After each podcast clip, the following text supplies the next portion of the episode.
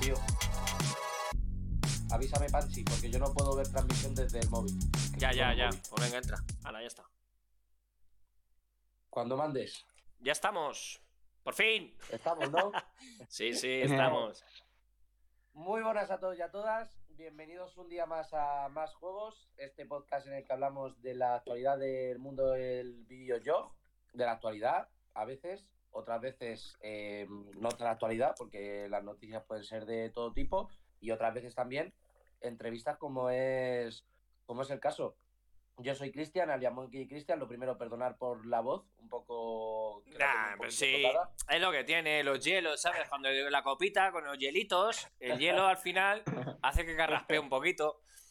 Es que claro, estoy en el pueblo y son las fiestas del. En tu, pueblo, en, tu pueblo hay fiestas siempre, macho. Yo no sé, es el pueblo con más fiesta del año.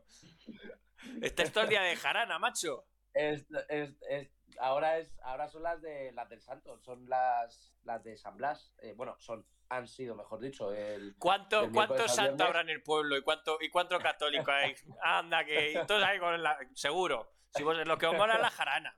Me cago en él. Bueno, sí, esto es como todo, ¿no? En España cualquier excusa es buena para, para hacer una fiesta, la verdad. Pero bueno. Pero bueno, que, eh, eh, que, digo que estamos aquí un día más con también con Alberto Chavarría y DJ Pans. Mira que lo ves, Alberto Chavarría, mira que lo estamos diciendo fuera de micro. ¿Cómo que Alberto Chavarría, tío?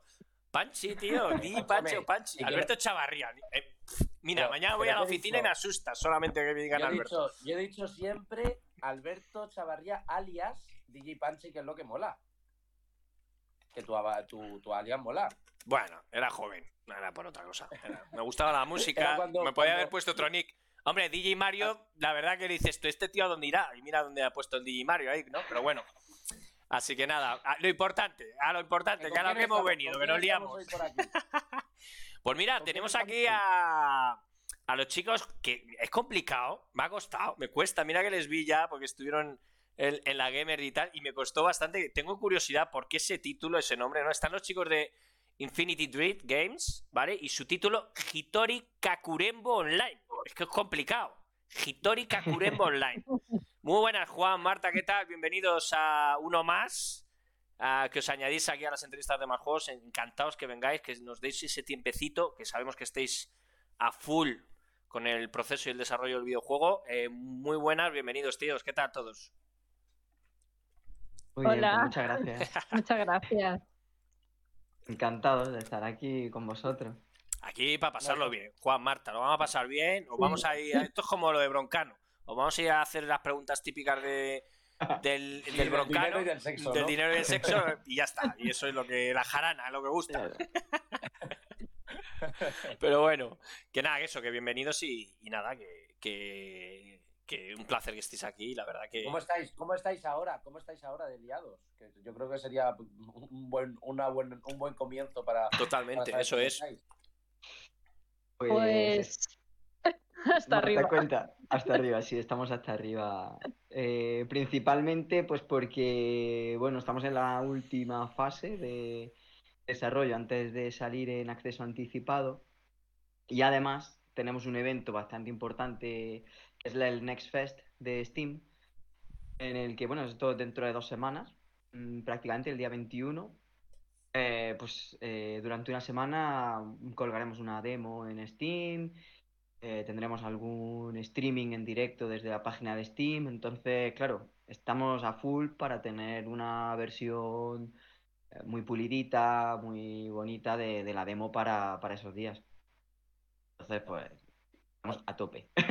Me imagino que tiene que estar todo bastante pulido para ese día para poder salir bien con ella adelante, ¿no? O sea, ¿los tiempos que tenéis ahora mismo están complicadetes o va bien la cosa?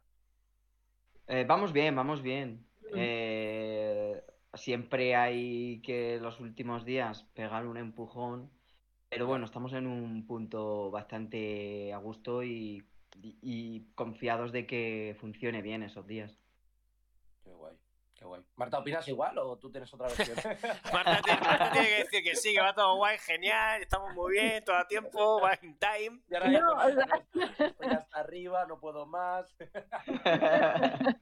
Claro, yo, yo quería decir lo, contrario de Juanpi, eso de estamos muy a gusto. O sea, quiero decir. decir, o sea, están saliendo bien las cosas, pero como hay tanto que hacer y tan poco tiempo, que estamos con el tiempo pegado al culo, es como, están saliendo las cosas, pero hay que seguir haciendo cosas, no puedes estar parado. Entonces, claro, lo que es a gusto, a gusto es como, venga, que queda un empujón. O sea, momentos... que vais bien, pero sin confiar, no podéis confiar porque se... Momentos Kit poquitos, ¿no? Para ir comeros ahí el Kit Kat. Pocos, ¿no? poco, poco, poco.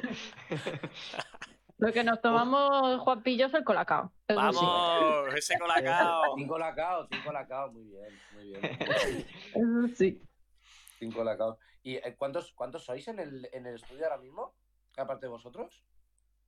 Somos 12 en el estudio. Wow. Somos 12, sí. Eh, nueve en desarrollo, eh, un productor ejecutivo y dos personas, dos chicos que están en marketing y comunicación community manager, eh, marketing estratégico y demás.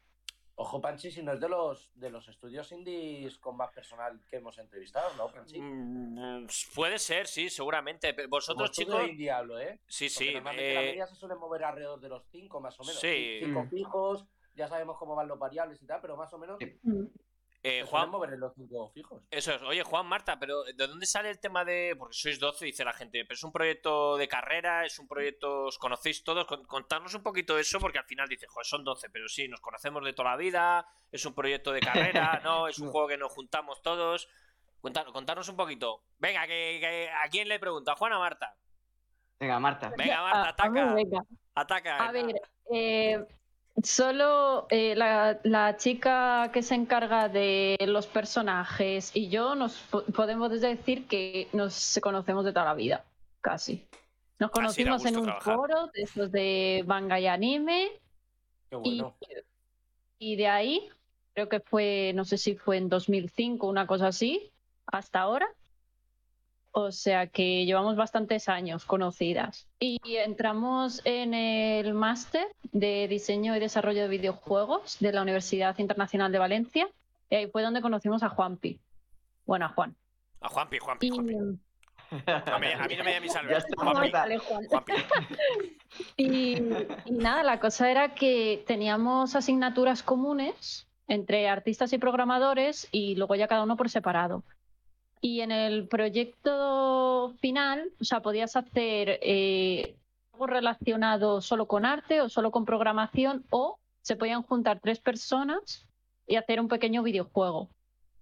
Mm. Y dijimos, joder, pues ¿por qué no? Y eh, se nos ocurrió Hitori, porque es, es un reto que de hecho está en YouTube, que lo ha hecho bastante gente y dijimos, oye, pues algo así cortito que, que podamos hacer en estos meses, que no sea un juego hiper largo, pues vamos a probar. Y ahí pues sacamos buena nota, sacamos un 10. Vamos, la verdad. Sobraos. sí. Pero que no la un 10 en mi vida. yo tampoco, tío, yo tampoco. Hicimos muy buen trabajo y dijimos, oye, ¿por qué no lo hacemos online? A ver, por probar, vamos, vamos a hacerlo online y que más gente disfrute. Y bueno, eh, eh, entramos en Level Up, en la preincubación de Level Up, con la idea de Hitori Kakurenbo Online, y éramos tres, o sea, solamente éramos tres. Lo que pasa que al final, buscando en páginas como LinkedIn... Esta amiga y tú entiendo, ¿no, Marta? Perdona que te corte. Esta amiga tú y, y Juanpi, ¿no? Sí. Vale, vale. Y entonces buscando Elena, Elena García. Elena, te queremos. Saludos, Pues eh, fuimos buscando programadores, artistas 3D y demás que nos fuesen ayudando. Entonces, eh, ha habido gente que necesitaba hacer prácticas, se nos han unido, luego se han tenido que ir, eh, gente pues que necesita portfolio y demás. Entonces, pues bueno, poco a poco se ha ido formando este grupo y somos cada uno de un lado, uno de Guadalajara, otro de Madrid, otro de Ceuta. Joder. O sea que sí, sí. Oye, pero. Estamos cada uno en una comunidad. Pero Marta, eso, eh, cuando eh, en este tipo de proyectos, que ahora os quiero preguntar un poco sobre todo el tema, que yo no, yo no sé lo del Hitori Kakurembo, que es, ahora nos lo contáis también un poco, ¿no? ¿Vale? Eh, beneficio, yo creo que beneficio, no debe beneficiar el, el pregunto, ¿eh? Inculto de mí, eh, que venga, vaya gente al proyecto y esté temporalmente o sí beneficia. O sea, al final, el hacer un equipo más compacto para hacer un título siempre ayuda mejor a que vaya gente de vez en cuando, ¿no? Oye, vamos a hacer esto, voy a... es un ejemplo. Yo hago la música, yo hago tal, hago cual, pero como dices tú, ¿no? Para el tema del portfolio y poco más. Eh, ¿Eso os influye en, el desarrollo del videojuego? ¿En, los tiempos, sobre todo, o no? Bueno, eh, sí que es verdad que, no es lo ideal, ¿no? En ese sentido, lo ideal es tener gente que esté durante todo el proyecto. Y de hecho, el equipo actual, pues llevamos ya varios meses todos juntos. Em, pero sí que hay circunstancias, como decía Marta, pues eh, perfil de mm, gente que necesita hacer prácticas de un máster o de la carrera, que en un momento dado pueden aportar eh, ciertas cositas muy puntuales que vienen súper bien para enriquecer en forma de valor, de calidad y demás el resto del equipo, pues mm, por las circunstancias en ese momento no se pueden hacer, pero que sí en un momento dado, de manera temporal, pues vienen muy bien. Por eso que te digo que es bueno, es bueno lo que te digo, ¿no? El no simplemente decir, oye, no, también la parte positiva de todo esto, ¿sabes? Que para que la gente lo sepa, ¿no? Que, que en proyectos funciona mucho eso, ¿no? No siempre tener un, un, grupo de, venga, somos tres, cuatro, se nos añaden cinco más y ya está, el grupo cerrado. No, hay estudios que en este caso, para puntualmente, pues sí van, van y vienen, ¿no? Y, añaden ese puntito, ese granito de arena que puede mejorar el proyecto en sí, que por eso tenía curiosidad que nos dijeses un poco. Sí, es bastante, es bastante habitual en estudios indie están comenzando pues este tipo de, forma de trabajar, ¿no? Claro, claro. Además, ¿cuándo, empezó todo esto? ¿Estamos diciendo, más o menos? Eh, bueno, se podría decir que Infinite Thread somos hijos de la pandemia, porque... Eh, Qué bonito ha sonado, Pero ¿eh? total, hijos de la pandemia total, muy porque... Juego de tronos, ¿eh? Muy juego de tronos, total. porque eh, el día que hablamos, eh, Marta, Elena y yo, para hacer el trabajo fin de máster y pues empezó a forjar todo, fue un 13 de marzo y ya sabéis lo que pasó el día después en España, que no sé, nos encerraron a todos, ¿no? Entonces... Fue una señal. Eh, fue, una señal. Eh, lo bueno es que, bueno, nosotros el máster era, era un máster online, entonces eh, todo nuestro trabajo ha sido en remoto y sigue siendo en remoto. Nosotros no tenemos em, oficina. Bueno, podríamos decir que el Discord es nuestra oficina. Ahí es donde, donde nos juntamos, donde hacemos todas las reuniones, comentamos, echamos la risa, jugamos cuando hay un hueco de tiempo.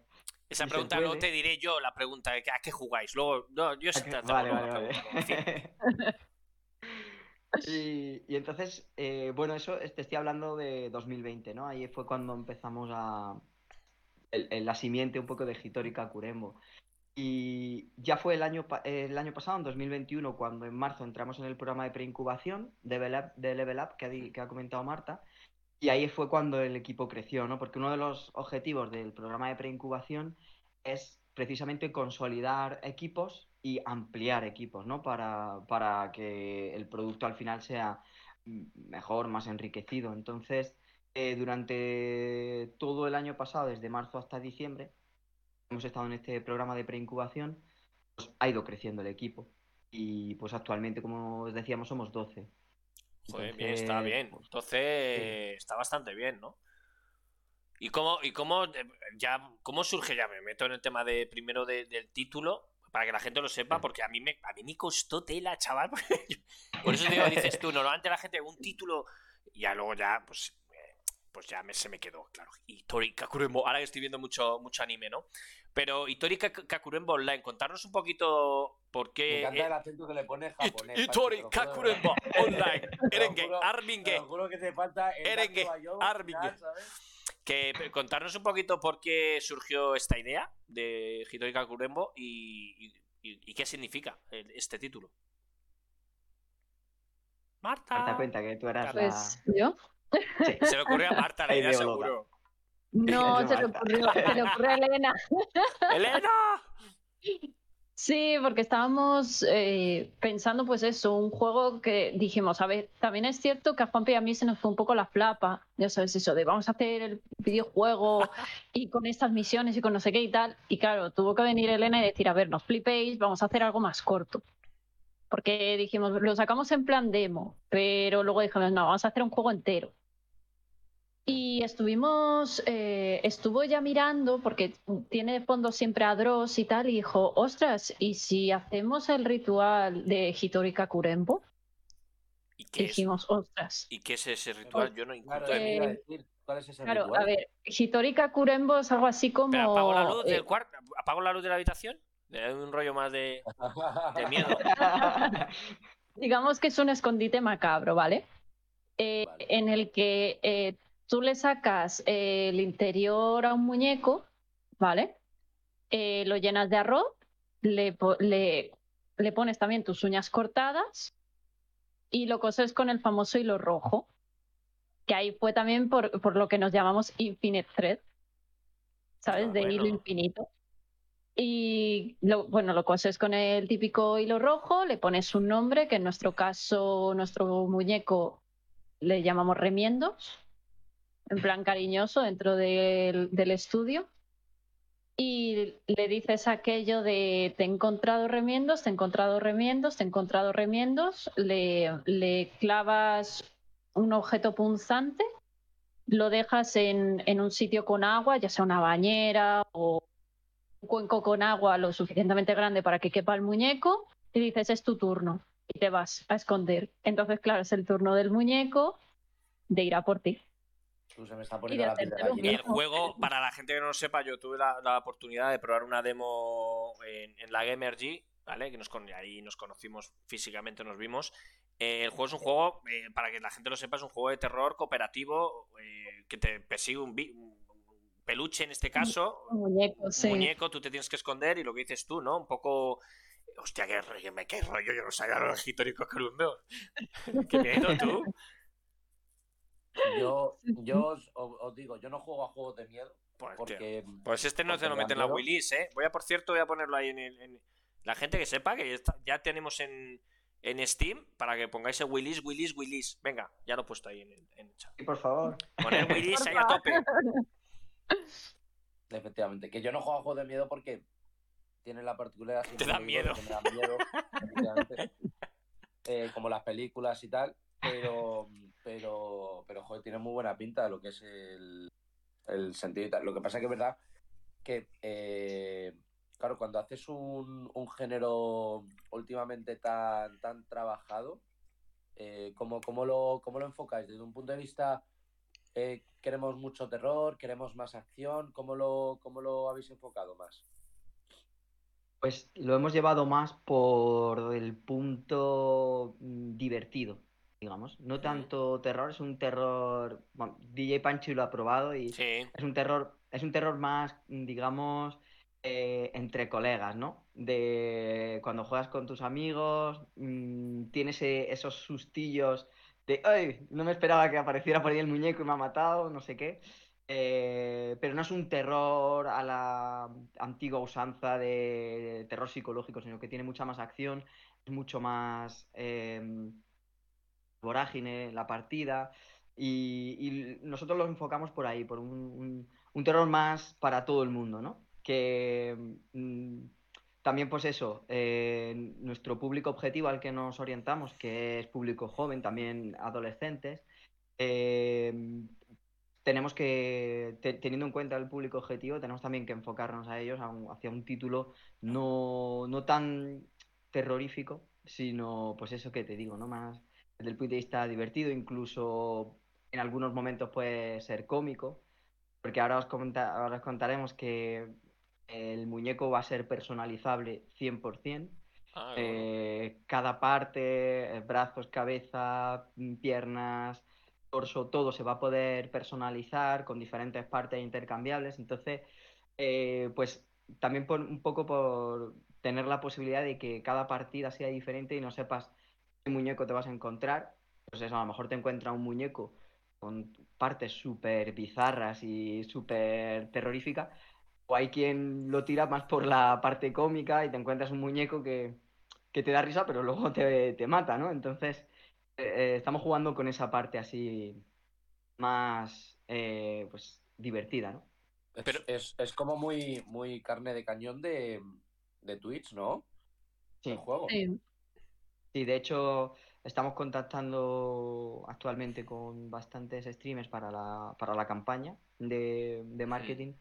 Porque creemos que eh, para hay mucha gente a la que le fue, le puede funcionar muy bien en, en Twitch, entonces en su chat. Entonces, de hecho, de, hecho, una de las cosas que también estamos implementando es el Twitch Integration, de tal manera que eh, la gente que está viendo el, directo pueda influir, en la partida. Claro, puede influir en la partida, pues mandando un power up al muñeco, mm, dándole a lo mejor un objeto a los personajes para que se defiendan del muñeco, en fin, una serie de cosas que, pueden cambiar la partida y que se pueda cambiar desde el mismo Twitch. Eso Como los juegos del hambre, ¿eh? eso me recuerda mucho a los juegos del hambre cuando intervenía la gente de fuera en, la partida. Exacto. Qué bueno, qué bueno, qué buena pinta, tío. Sí, oye Marta, pero yo, eh, o sea, pero la, dinámica del juego en sí, para que la gente lo sepa un poco qué es Hitorika Kurembo, ¿qué, qué dinámica es? Eh, eh, ¿Cooperativo? ¿Es de uno, dos, tres? Contarnos un poquito así lo que queréis que la gente capte del juego, ¿no? O sea, la idea que tenéis, que, mm. queréis que con el juego. A ver, es un juego cooperativo, ¿vale? multijugador, aunque también queremos hacer una versión single player, ¿vale? Contra una inteligencia artificial. Por si acaso a alguno le apetece jugar o le apetece entrenarse, digamos, pero como vamos hacia un público casual, hmm. tampoco es necesario aquí entrenarse a muerte ni nada. Eh, digamos que el mínimo de jugadores yo diría que sería tres, ¿sabes? Dos humanos contra el muñeco. Y tendremos un máximo de siete, que son seis humanos y un muñeco. Ah, el muñeco, el muñeco es alguien. O sea, alguien manejará el muñeco. Vale, vale, vale, guay, guay, guay, guay. Alguien manejará el muñeco. Un poco de tipo. Soy un poco, yo no. El Dead by Light este, es rollo uno es el malo, ¿no? Y es rollo así, ¿no? Sí. Guay, guay, sí, guay. Sí, va a ser más, divertido. Sí, sí, Porque siempre. el juego este que funcionó tan mal también había. Evolve, creo que se llamaba, si no me equivoco. No, el Evolve no, el Evolve era un shooter de bichos raros y todo el rollo. Sí, pero me refiero al el, tipo que era cooperativo y había uno que manejaba. Pero era, sí. Y otros cuatro que eran contra él. El Evolve uno manejaba, no me acuerdo yo, era cooperativo y tal, pero no me acuerdo si uno. No, hombre, el Evolve tenía el modo multijugador, no, no me acuerdo, la verdad, te digo. Fue un fracaso. Me, me, quiero sonar, ¿eh? mismo no caigo. Pero bueno, el Dead Bad se asemeja mucho, ¿no? Uno es el malo y el resto se tiene que esconder un poco y todo eso. Es que yo tampoco juego mucho, pero es uno de los juegos a día de hoy que más se, juega. tiene años en juego y, sigue estando arriba. Por eso te digo, y dices tú, ¿qué ofrece? Por lo que dices tú. Diversión, jugar un ratito, conectarme, jugar con mis colegas. Lo que dices tú, ¿no? Ese, ese momento que tienes para jugar casual eh, y, y, jugar con tus colegas o una partidita rápida, dos, tres. Es que es eso. Sí, exacto. Sí, algo tipo casual, que estés una tarde con tus amigos y te eche la risa. ¿Cuánto puede durar una partida, más o menos? Mm, pues yo diría que, bueno, es que depende, o sea, quiero decir... depende de los cracks que jueguen. Yo, por ejemplo, no duraría nada. A mí me matan. Porque nosotros en los, en los playtests, sabes que hacemos regularmente para comprobar que lo nuevo que hemos metido funciona y demás. Eh, claro, mm, te van apareciendo llaves, ¿vale? Porque tienes que recolectar tres llaves para abrir el baño, que es donde, donde se inicia el ritual. Y, mm, y claro, eh, para que aparezca la siguiente llave te tienes que esconder, o sea, no puede ser visto por el muñeco. Pero claro, la gente empieza a jiji jaja, eh, se va de una habitación a otra y como no se esconden, no aparece la siguiente llave. Entonces es como, bueno, pues hasta que no se escondáis todos y no os vea el muñeco, no va a aparecer la siguiente llave. Entonces, pues eso depende un poco de, cada uno. Aproximadamente, si se juega una partida bien, digamos, podría durar unos cinco minutos aproximadamente. Quizás menos, quizás más y depende también de la pericia de los jugadores. Si el muñeco juega muy bien, pues a lo mejor termina en, menos tiempo. También, o sea, en ese sentido es variable, pero la media debería estar en los cinco minutos. Sí, cinco o seis minutos. el, concepto del juego está guay. ¿eh? Yo es que no sabía nada, de verdad. Cuando dije lo de Hitórica Kurembo, digo, joder, tío, tengo curiosidad por preguntarles y no sabía lo ver. Entonces dije, yo ya tengo unos años y esto no es de Hitórica Kurembo. Pues no, pero está muy bien lo curioso, ¿no? Del juego, luego esa estética, eh, por cierto, vamos a poner un, el tráiler que tenemos, que nos han pasado los chicos, así de fondo para que la gente lo vea. Es un tráiler, teaser. Eh, yo pude probar el juego, eh, insisto, en la Gamergy. Este año me imagino que habrá ferias y la idea que tenéis, me imagino, es intentar ir, ¿no, chicos? Aparte de, presentarlo ya en Steam cuando podáis esa demo, llego a entender que es un juego, sobre todo lo vuestro, yo creo que es un juego que tiene que probar la gente, ¿no? Sí. Sí, definitivamente. Em, yo no pude estar en la Gamergy, pero sí pude estar en el Indie Dev Day de Barcelona. Mm. Y la verdad es que eh, allí van todo tipo de jugadores, o sea, gente que ves que sabe jugar y gente que ha tocado un juego. Entonces. No, pero mola, pero mola, es que es todo, es que al final. Sí. Entonces ves un poco eh, la distinta percepción que tienen los distintos jugadores y vas recibiendo el feedback de lo que les ha gustado, lo que, lo que creen que se podría cambiar y tal. Pero la verdad es que salían muy contentos, eh, se divertían un montón. Y de hecho vinieron, según recuerdo, vinieron como tres niños pequeños, dos hermanas y luego un niño. Sí, o sea, o sea fue súper guay porque eh, jugaron las niñas con otras dos personas, porque claro, nos llevamos cuatro ordenadores para allá y jugaron con otras dos personas y luego les dejamos que jugasen entre ellas. Entonces primero una era el muñeco, luego era la otra y se lo pasaron súper bien. Y luego también había un niño que estuvo el sábado y luego el domingo volvió para repetir, para seguir jugando Hitori. Que es lo que mola. sí, sí. Lo, que se trata es que la gente juegue y que vuelva a jugar, ¿no? Es, al final dice... Sí, también nos pasó eso, que hubo gente que repitió que... Estaban muy bien colocados en la Gamergy, aparte de todas así muy estrechos, pero estáis en una zona justa. Estábamos bien, la verdad es que sí, que... Muy pegados, muy pegaditos. Eso, pegados seguro. Pero eso, que, también es súper, pues eso, es muy satisfactorio ver cómo la gente juega y luego pues quiere volver a jugar con otros colegas, llama a la gente para que se unan a jugar y eso está pues, muy gratificante.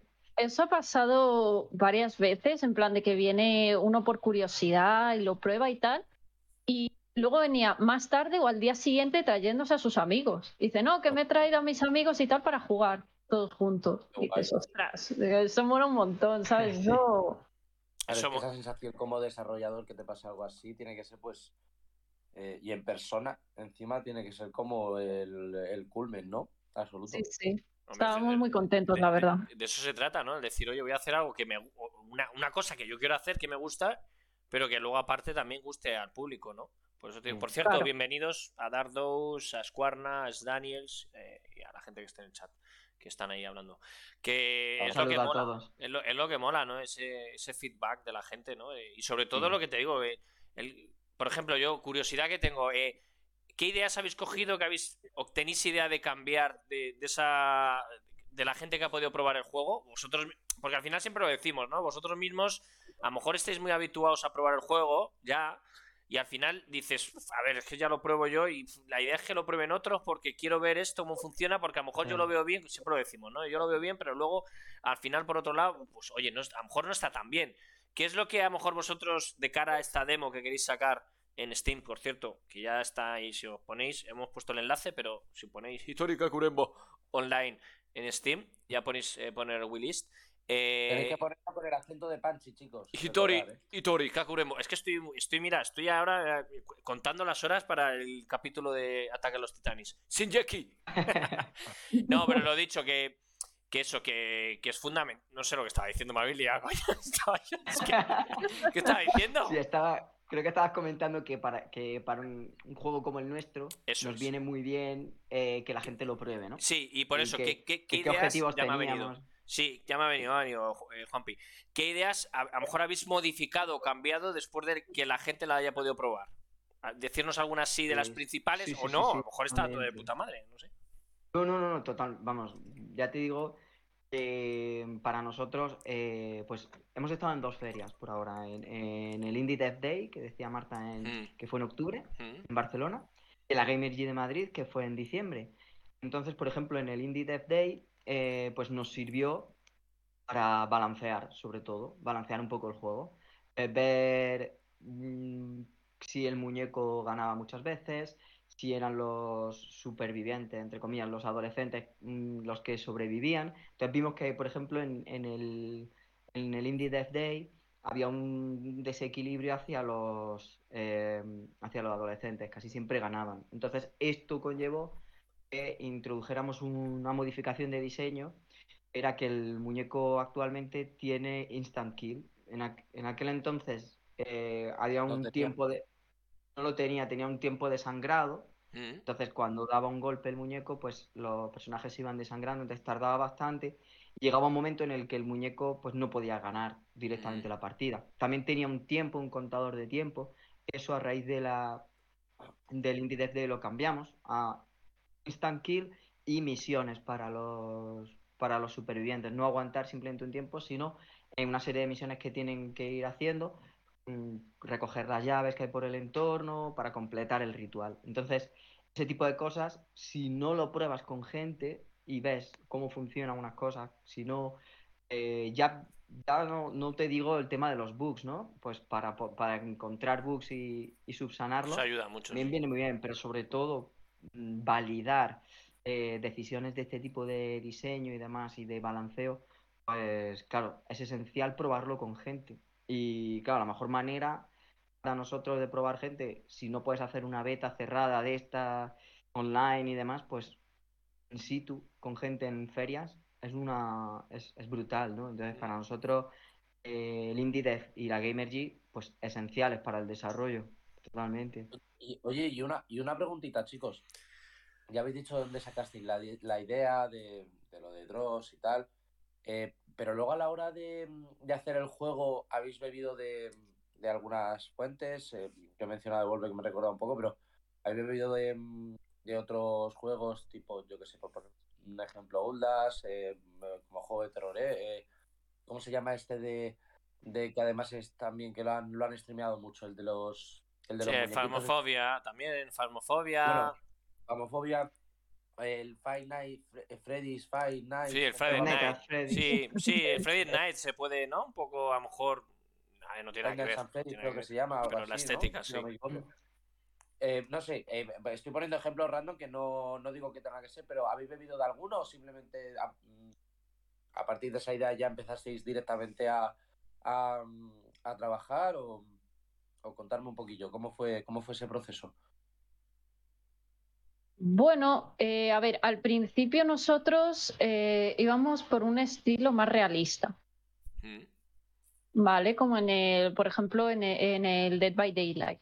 Mm. Vale. Pero luego en Level Up eh, lo estuvimos hablando, bueno, se lo estuvimos mostrando a los mentores y tal, y entre todos quedaron en que como que no les encajaba demasiado, que pedían un, estilo más, más manga. Y dijimos, vale, o sea, es buena idea, pero no queríamos un estilo en plan, yo qué sé, Genshin Impact, por ejemplo. O sea, tampoco queríamos algo que fuese super manga. Entonces, al final hicimos una combinación y podríamos decir que, que salió más tirando para cartoon. Cartoon tirando a, manga y tal. Sí, dibujo americano, ¿no? A lo mejor también. Muy, muy americano, ¿no? Como digo. Sí. Y la verdad es que gustó el resultado, gustó el diseño de los personajes. Y a partir de ahí ya dijimos, vale, pues eh, vamos a intentar también que sea un poquito tema cómic. Entonces eh, buscamos cómo hacer un shader para, em, para los personajes, para el entorno, ¿sabes? Que tuviesen como una línea marcada negra, como si estuviese dibujado también. Y, em, y bueno, estuvimos viendo eh, también, pues eso, para influenciarnos un poco del Day by Daylight, Identity V, Pasmofobia y demás. Sí, sí, o sea, hay que, al final, o sea, tú quieres hacer algo original, pero está bien, está bien coger las referencias, claro, decir qué, funciona, qué no funciona y trabajar a partir de ahí. Yo viendo... de hecho, a los, que entrevistamos hace poco, ¿verdad, Panchi? A los eh, chicos que ganaron el PlayStation Talents, eh, que habían bebido, lo, lo, decían abiertamente, ¿no? Que habían bebido muchísimo de Dark Souls, si no me equivoco, y de Good of War. Sí, sí, sí. Mm. O sea, está bien inspirarse. O sea, A ver, las bases, a ver, las bases, las bases de los videojuegos son las que son. O sea, tú puedes innovar en algo, pero lógicamente si tú quieres enseñar un juego de terror cooperativo, pues hay unas bases anteriores, ¿no? Y, luego, luego, luego, tienes, el, luego tienes el, el problema de que te pase como Hideo Kojima, que quiera ir de innovador y te saque un videojuego que sea repartidor de Amazon, ¿no? Como el último. Entonces... No, pero ya me gustaría a mí el éxito que ha tenido Kojima en sacar un título y visualmente eh, cómo se ve ese juego, porque es espectacular. Guste o no guste, él se puede arriesgar, él sí se puede permitir arriesgar a hacer un Walking Simulator o lo, que le dé la gana. muchas veces porque, porque es él, porque es él y por la fama que ella tenía y porque por supuesto le avalan los Metal Gear y tal, y, bueno, pues a ver quién le tose, porque son auténticos juegazos, evidentemente, pero... Luego te puedes sorprender, Cristian, que a veces, te lo digo de verdad, a veces te puede sorprender que un juego, el boca a boca, eh, puede hacer un, el juego más diferente, más raro y original, lo, que hace es que eh, se ponga arriba, tío, y que la gente lo se ponga... normalmente, mira, y esto sí que sería algo que, estaría guay hablar con, los chicos, eh, con vosotros, chicos. Em, ¿Qué opináis? Eh, desde el punto de vista de, de Indie, y perdóname, Panchi, porque a lo mejor te he cortado. no, no, no, no, luego le pregunto, no, ahora luego se me ha ido, es que ya son la edad. Eh, pero Estoy mayor ya. Pero me, parece interesante hablarlo con los chicos. Vosotros, precisamente sobre este tema, que se me acaba de ocurrir, ¿eh? ¿Qué opináis? ¿Creéis que los estudios indie podéis arriesgar demasiado? Porque yo una vez, eh, Panchi, no sé si te acuerdas, cuando tú y yo, Panchi y yo estuvimos trabajando juntos en una empresa de protección de datos, en la que, en la que él sigue. Eh, y eh, eh, una vez fui a, bueno, pues a una reunión con, precisamente con un estudio me acuerdo, Me acuerdo. ¿Te acuerdas? En el vivero de empresa de, de Vallecas. Sí. Eh, no me acuerdo de cómo se llama el nombre. Bueno, da igual, el caso. Me dijo el chico, mira, el primer videojuego que sacamos, yo quería innovar, quería hacer lo que a mí me apetecía y tal.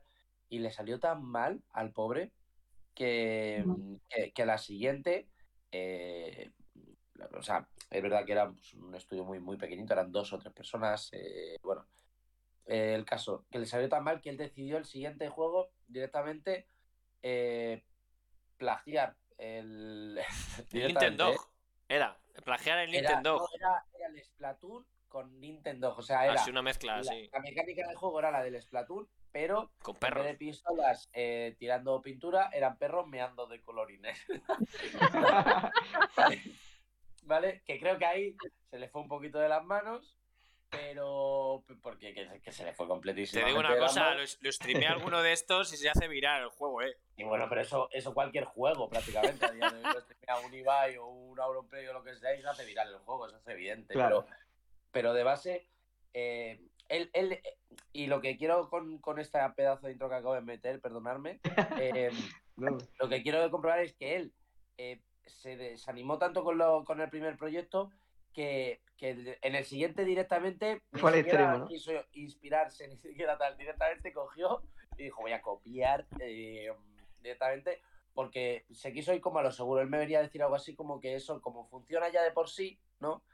Eh, además luego con palabras claves, la gente que ponía luego en las reseñas y ponían me recuerdas Platoon o tal, o no sé qué, eso a él le ayudaba a posicionarse en la App Store, porque era para móvil el juego. Eh, y tal.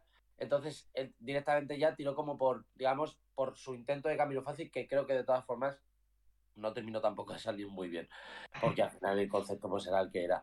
Pero, pero, pero eso, ¿qué opináis sobre este tema? Sobre lo, ¿Creéis que los estudios indies pueden arriesgar? ¿Creéis que, que no? ¿Cómo creéis que complicado es para un estudio indie hacer algo nuevo, sorprendente? ¿Qué opináis sobre eso? Que me gustaría saber vuestra opinión. Pues yo pienso que realmente si ves una, realidad es que eh, es en el mercado indie donde hay innovación, si lo piensas. O sea, donde te encuentras títulos eh, que dices, ostras, qué guapo esto, qué mecánica tan guapa, qué arte tan innovador, qué cosa, o sea, realmente es donde lo encuentra. Y luego ya los AAA y demás, pues beben de esa del mercado indie de para extrapolar a su a su industria, ¿no? Donde menos se innova, de hecho, es en, los AAA, ¿no? Los grandes, porque ahí lo tenemos, ¿no? De año en año se saca el mismo juego continuamente, ¿no? Mm. Eh, entonces, si, si, es verdad es en, el, en los indie donde se genera esa innovación. Pero, como tú has dicho, eh, no todo lo que se innova en el indie termina por funcionar bien. Eh, a mí lo de los perros y pis de colores me extraña que no haya funcionado. ¿eh? Eso no lo, ha, vendido bien, Juanpi, no lo ha vendido bien. No, no, no. Entonces, claro, es verdad que un estudio indie debe innovar porque en, en, la esencia del indie está en la innovación, pero hay que ir con pies de plomo. Hay que, las referencias son esenciales, hay que ver qué cosas funcionan y cuáles no y por qué no han funcionado. Esto, una de las cosas que siempre hacemos a los estudios indie a la hora de hacer el estudio de mercado es ver eh, los juegos que pueden ser competencia y ver qué no les ha funcionado para no caer en lo mismo, ¿no? Pues si, yo qué sé, pues el ejemplo que tú decías, ¿no? Si los perros haciendo pis de colores no ha funcionado, no lo vuelvas a intentar, porque parece que por ahí no, hay un no hay una buena acogida, ¿no? Pero sí que es verdad que eh, yo pienso que en la esencia del, indie tiene que estar la innovación. Me ha mm. gustado mucho, eh, eh, Juanpi, tu, punto de vista. Eh, Marta, ¿tú qué, ¿tú qué opinas? ¿Más o menos la misma línea o...? Sí, totalmente la misma línea. Porque al final los juegos AAA tú dices, buah, menudos graficazos y tal, pero luego a la hora de innovar en historias o en mecánicas y tal, realmente tampoco difieren tanto.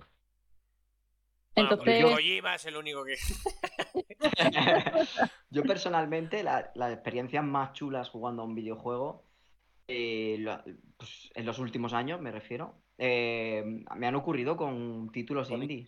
Sí. Sí. Em, pues por ejemplo un Papers, Please, eh, no sé si lo conocéis, o Return of the Obra Dinn.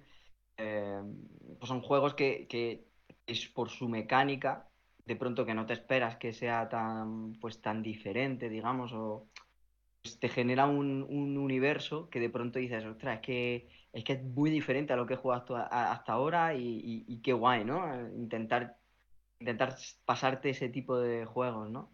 Mm. Qué guay.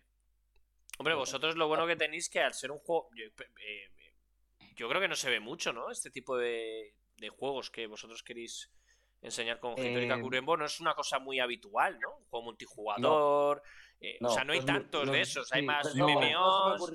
por, eso. no se me ocurrían muchos ejemplos en los cuales se pudiesen haber inspirado. Tampoco hay eh, muchos, porque, porque no es, no es como algo muy, muy habitual, ¿no? No, es cierto Que, en el último, la última época, eh, justo nuestro género, digamos, el, este, lo que se llama el, multijugador asimétrico, en el que pues hay un, un enemigo, por así decirlo, que puede ser jugado por un jugador y una serie de supervivientes, ¿no?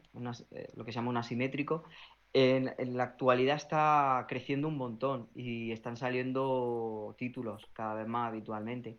Es verdad que no es algo que, se vea muy con mucha frecuencia. Lo habéis comentado, Dead by Daylight es un título que salió hace unos años y que lo sigue petando. Sí, sí. Y, ha, vendido millones de copias. Entonces... Además que es un juego, tío, que eh, mucha gente que nunca juega ese género juegan sus colegas y al final juegan. Eh, porque, o sea, en la vida han jugado ese tipo de juegos porque no les gusta. De repente un colega le dice, oye, apúntate a este juego que ha sido que es gratis, ha sido gratis o no sé qué. Vente, y ya lo tienen, y ya se vician y, sí, y, se juegan por eso, ¿no? Para pasar un buen rato con mm. los amigos.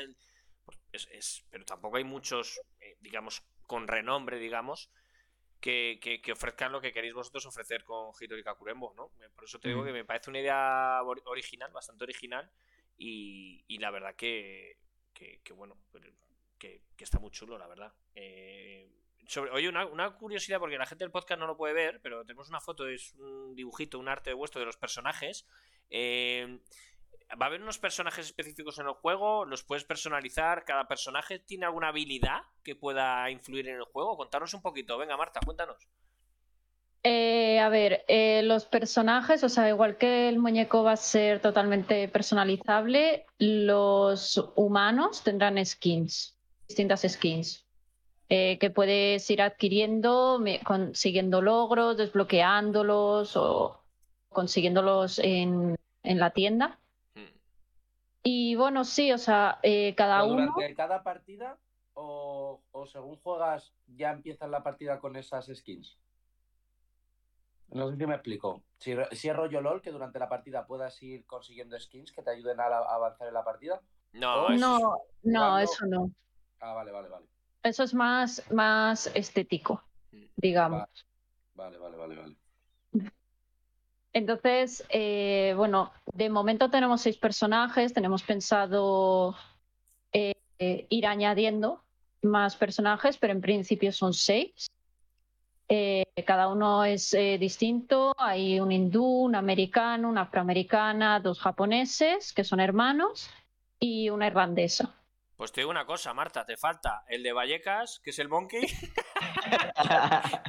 y el madrileño que soy yo de las afueras de las montañas. eh, Monkey, te hacen un personaje para el juego, ¿eh?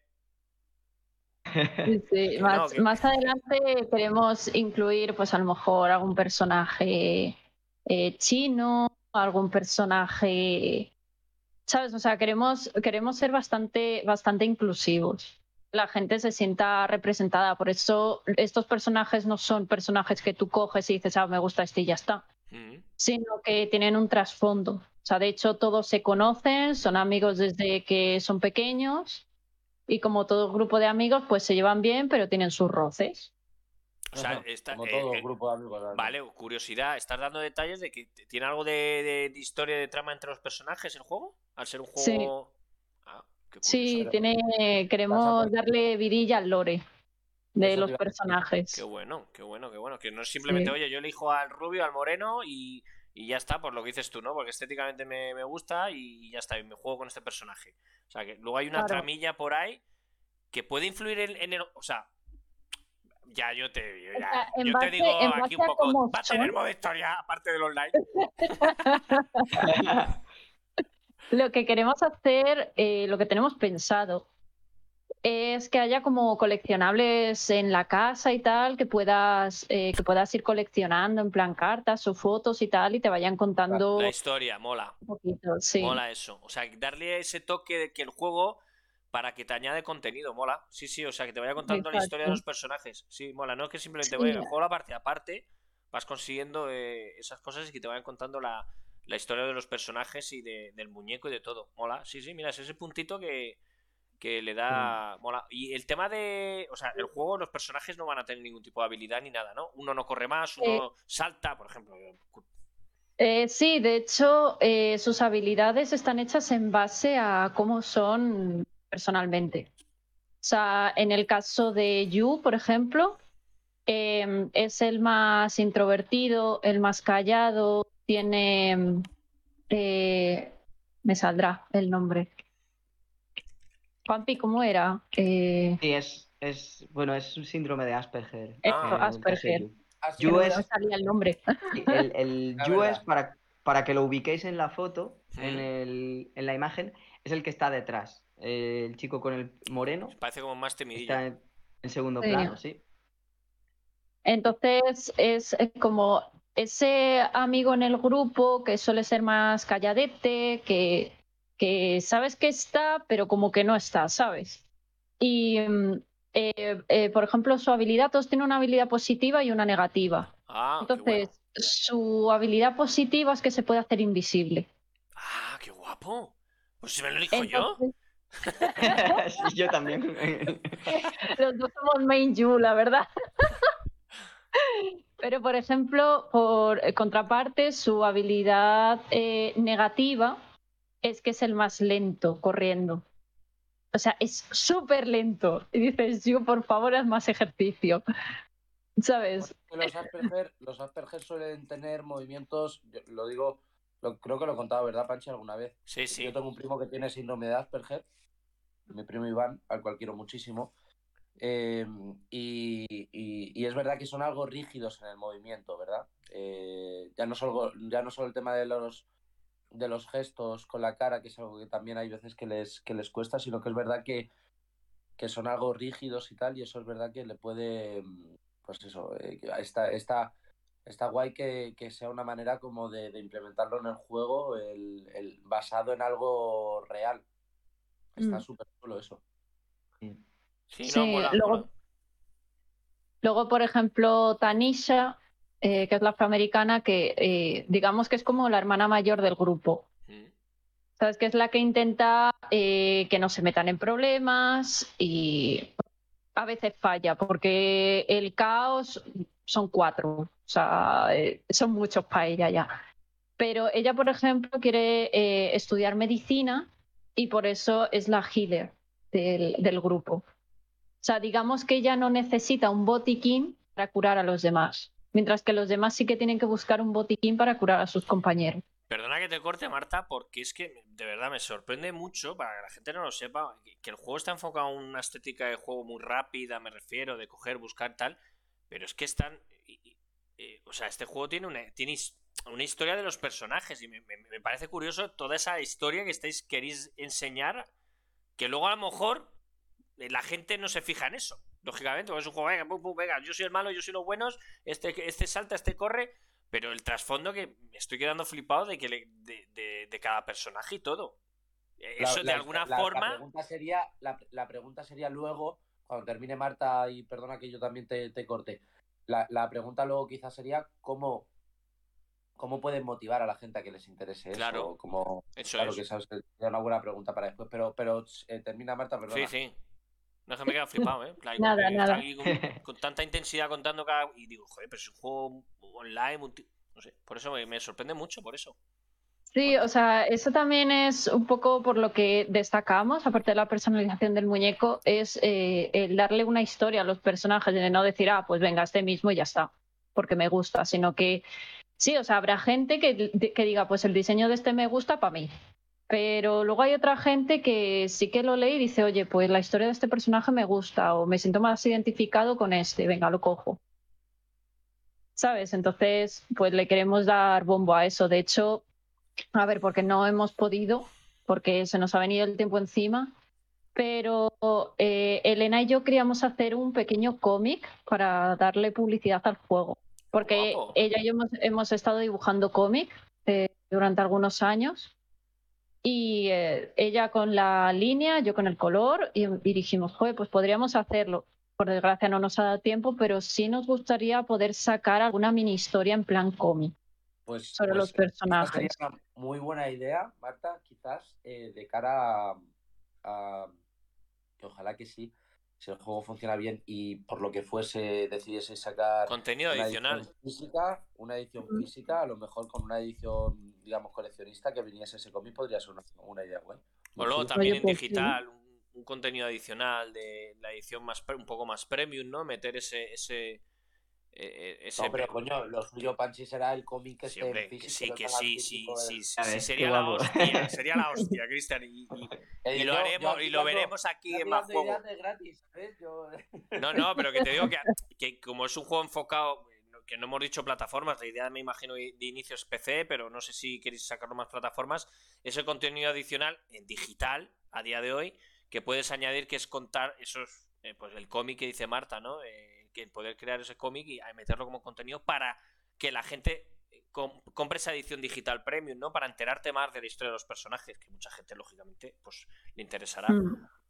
Por eso te digo. La verdad es que es buena idea. Bueno, es buena idea. feedback. chicos. De nada, Feedback, esto funciona así. Por cierto, aparte, aparte de Steam, ¿tenéis pensado la idea de sacarlo en otras plataformas? Si se puede, se puede decir. Sí, a ver, vamos a salir en Steam inicialmente en acceso anticipado, eh, que para los que no sepan cómo funciona un acceso anticipado, es que durante el tiempo que dura el acceso anticipado se puede adquirir el juego y jugarlo, pero está en fase todavía de desarrollo. Entonces, eh, vamos a estar durante un año en acceso anticipado mm. y durante ese año pues iremos añadiendo nuevos niveles, eh, nuevos modos de juego, algunas características de, pues por ejemplo, la tienda, dentro del juego y demás. Entonces, durante ese año también el objetivo es, saltar a, consolas, eh, pues la PlayStation, el, la Xbox y la Switch, si fuera posible, porque nuestro objetivo es que, es que el juego sea cross-platform, que se pueda jugar, eh, claro, desde cualquier plataforma, un poco como, como cuál es o sea, la tendencia actual, ¿no? estés donde estés, en el dispositivo en el que estés, puedas jugar con tus colegas y no tengas que sí o sí estar en la misma plataforma, entonces para favorecer. ¿Habéis pensado, ¿Habéis pensado eh, móvil también? Eh, sí, lo, habíamos, lo, tenemos también pensado. Lo que pasa es que en móvil es un poquito más difícil en nuestro caso, esto que requiere una gran optimización. Al final es un juego en 3D, pero sí que, sí que está pensado, eh, la UI está pensada para ser adaptable a móvil y demás. O sea que sí que en el futuro nuestro objetivo es ir a móvil también. Oye, mira, eh, es Daniels, que es un chico que nos sigue bastante, que juega bastante, es más es Daniels dice, yo ya me lo he metido en Willis. Vale, este, juega bastante. Esto para que lo comparta. Sí, sí, porque esto juega mucho esto con, con Ani, con Linkisito, que son gente que eh, hace tiempo que no les vemos por aquí, pero bueno, que normalmente siempre están y, juegan mucho online. Pues es un juego que. Porque juegan mucho a Fasmofobia ellos. O sea que, que, mira, pues este juego, para jugar vosotros en cooperativo, perfecto. Mira, ahí está bien ahí bien está, que son. Son los chicos de que está de Luto, de Broken Beer Games, que es el juego ese de terror que tiene una pintaza brutal. Eh, y mira, están ahí en el chat también saludando. Dice que tiene, tiene muy buena pinta. Eh, o sea que, que guay, ánimos eh, y que, joder, es que al final es lo que se trata. Al final siempre lo decimos, ¿no? El boca a boca. y ya está, es que al final es, estar aquí, estar mañana en otro lado, moverte en diferentes cosas para que la gente os vaya viendo, la gente el boca a boca y se os vayan conociendo. Eso, Oye, por cierto, ¿Hemos, terminado de, em, de, decir antes los personajes? ¿O quizás nos hemos liado? No, no, no. Ahora sigue, Marta. Nos liamos. Esto es como los bares. Te tomas, Te tomas un botellín, empiezas, te tomas cinco y estás hablando de una cosa y terminas bailando encima de la mesa. Claro. Pues te digo.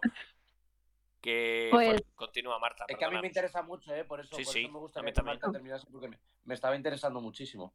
Eh, luego, eh, con Yu, por ejemplo, eh, Yu es el hermano de Reina, ¿vale? Que es la chica que veis a la derecha del todo.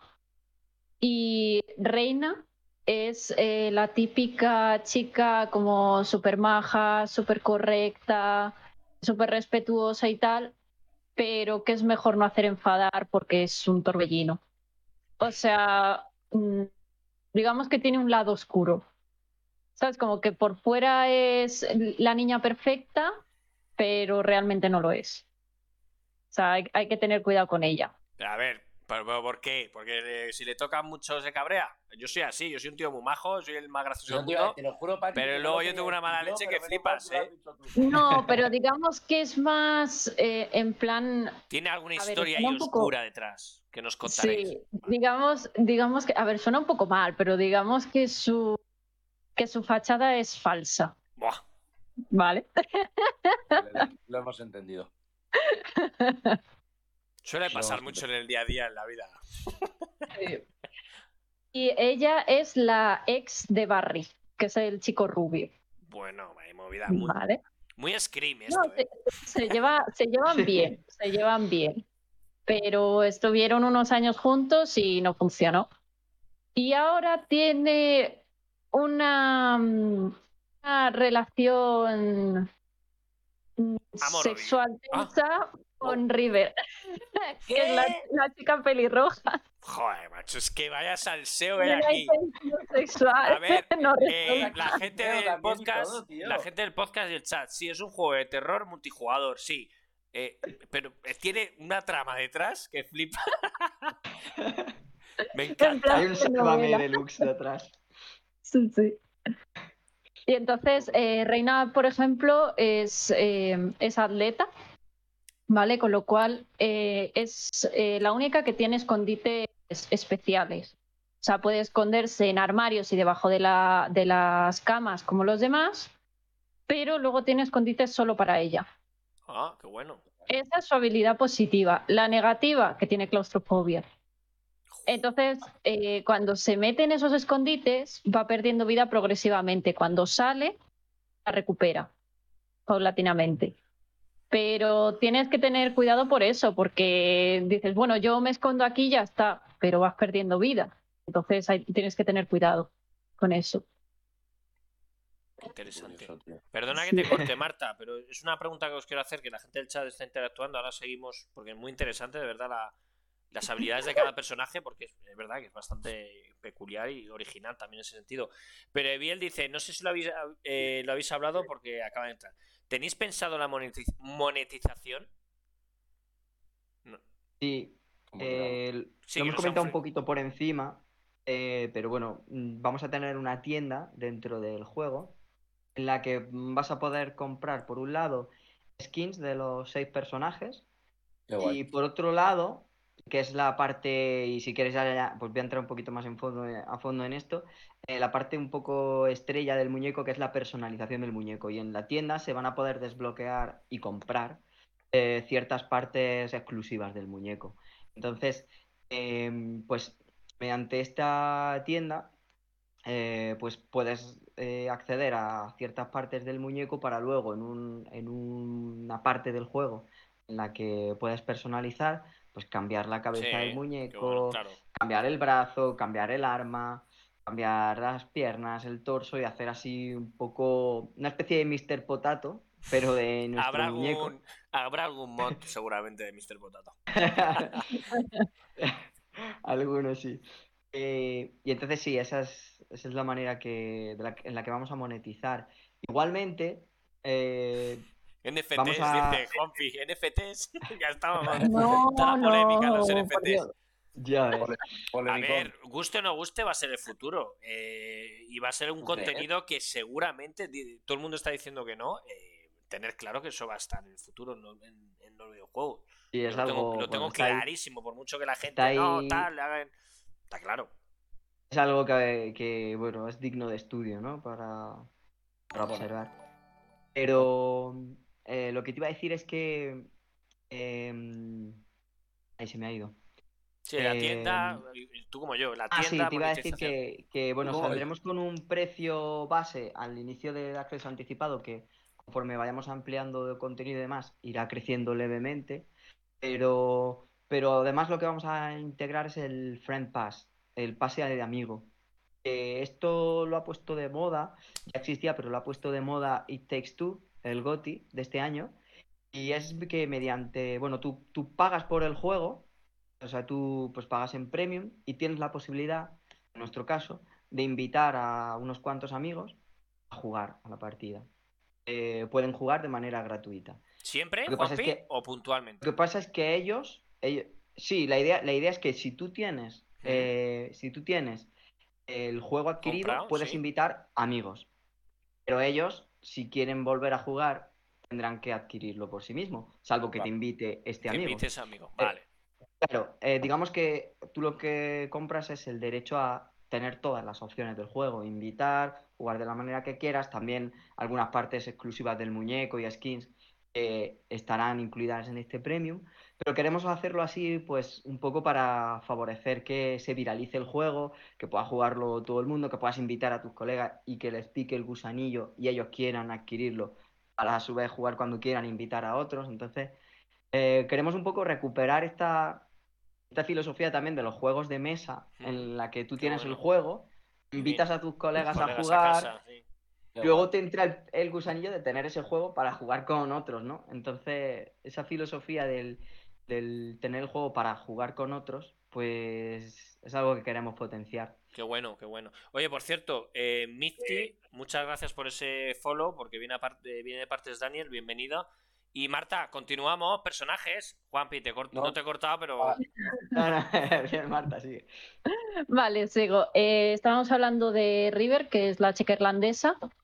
Eh, su habilidad es que eh, puede detectar objetos ocultos, ¿vale? Porque tú no puedes lo que es matar al muñeco, puedes defenderte con agua y con sal. Entonces, como los objetos se van a respawnear en distintas partes de la casa, algunos estarán eh, escondidos en cajones. Entonces, eh, con River, tú puedes verlos más fácilmente y decir, vale, voy a por ellos. La negativa es que a la hora de abrir y cerrar los cajones es más lenta. Ostras, o sea, que tardas ahí, te viene el muñeco y claro, tú estás ahí abriendo. Claro, entonces tienes que planear a ver cómo lo haces. A ver, yo probé el eh, juego y, me mataban muy rápido, yo era muy mal. eso como, como pillé el muñeco a unos cuantos ahí juntitos, como no tengan para defenderse, es una carnicería. es un juego en el que es esencial la cooperación. O sea, si el equipo de supervivientes no coopera, ya te digo yo que lo tiene muy chungo. Entonces sí que sí que es bueno que, pues, que haya comunicación. Eh, tendremos un chat interno, un chat de voz interno en el juego, porque entre los supervivientes, porque es esencial que se comuniquen entre ellos. Claro. Mm. tienen que hablar, tienen que hablar. Si no hablan, eh, bueno, es muy difícil pasarse la partida. Sí. Los escenarios, yo, probé en la demo, el escenario era una casa, eh, va a haber diferentes, por lógica, habrá diferentes escenarios, pero todos enfocan muy en ese sentido, una casa, un gimnasio, una piscina. Eh, sí, los, los mapas serán las casas de, los supervivientes. Entonces, la casa en la que jugaste es la de Barry, la del chico rubio. Pero luego también eh, queremos hacer niveles que sean eh, más grandes y que tengan incluso exterior, como la granja de River, ¿sabes? Que puedas entrar y salir. Pero que tampoco te a confiar mucho en plan de, bueno, estoy en el exterior, como que a lo mejor estás más a salvo, no. O sea, no vamos a ponerlo tan fácil. Va a haber pocos escondites por allí y ahí te las apañes.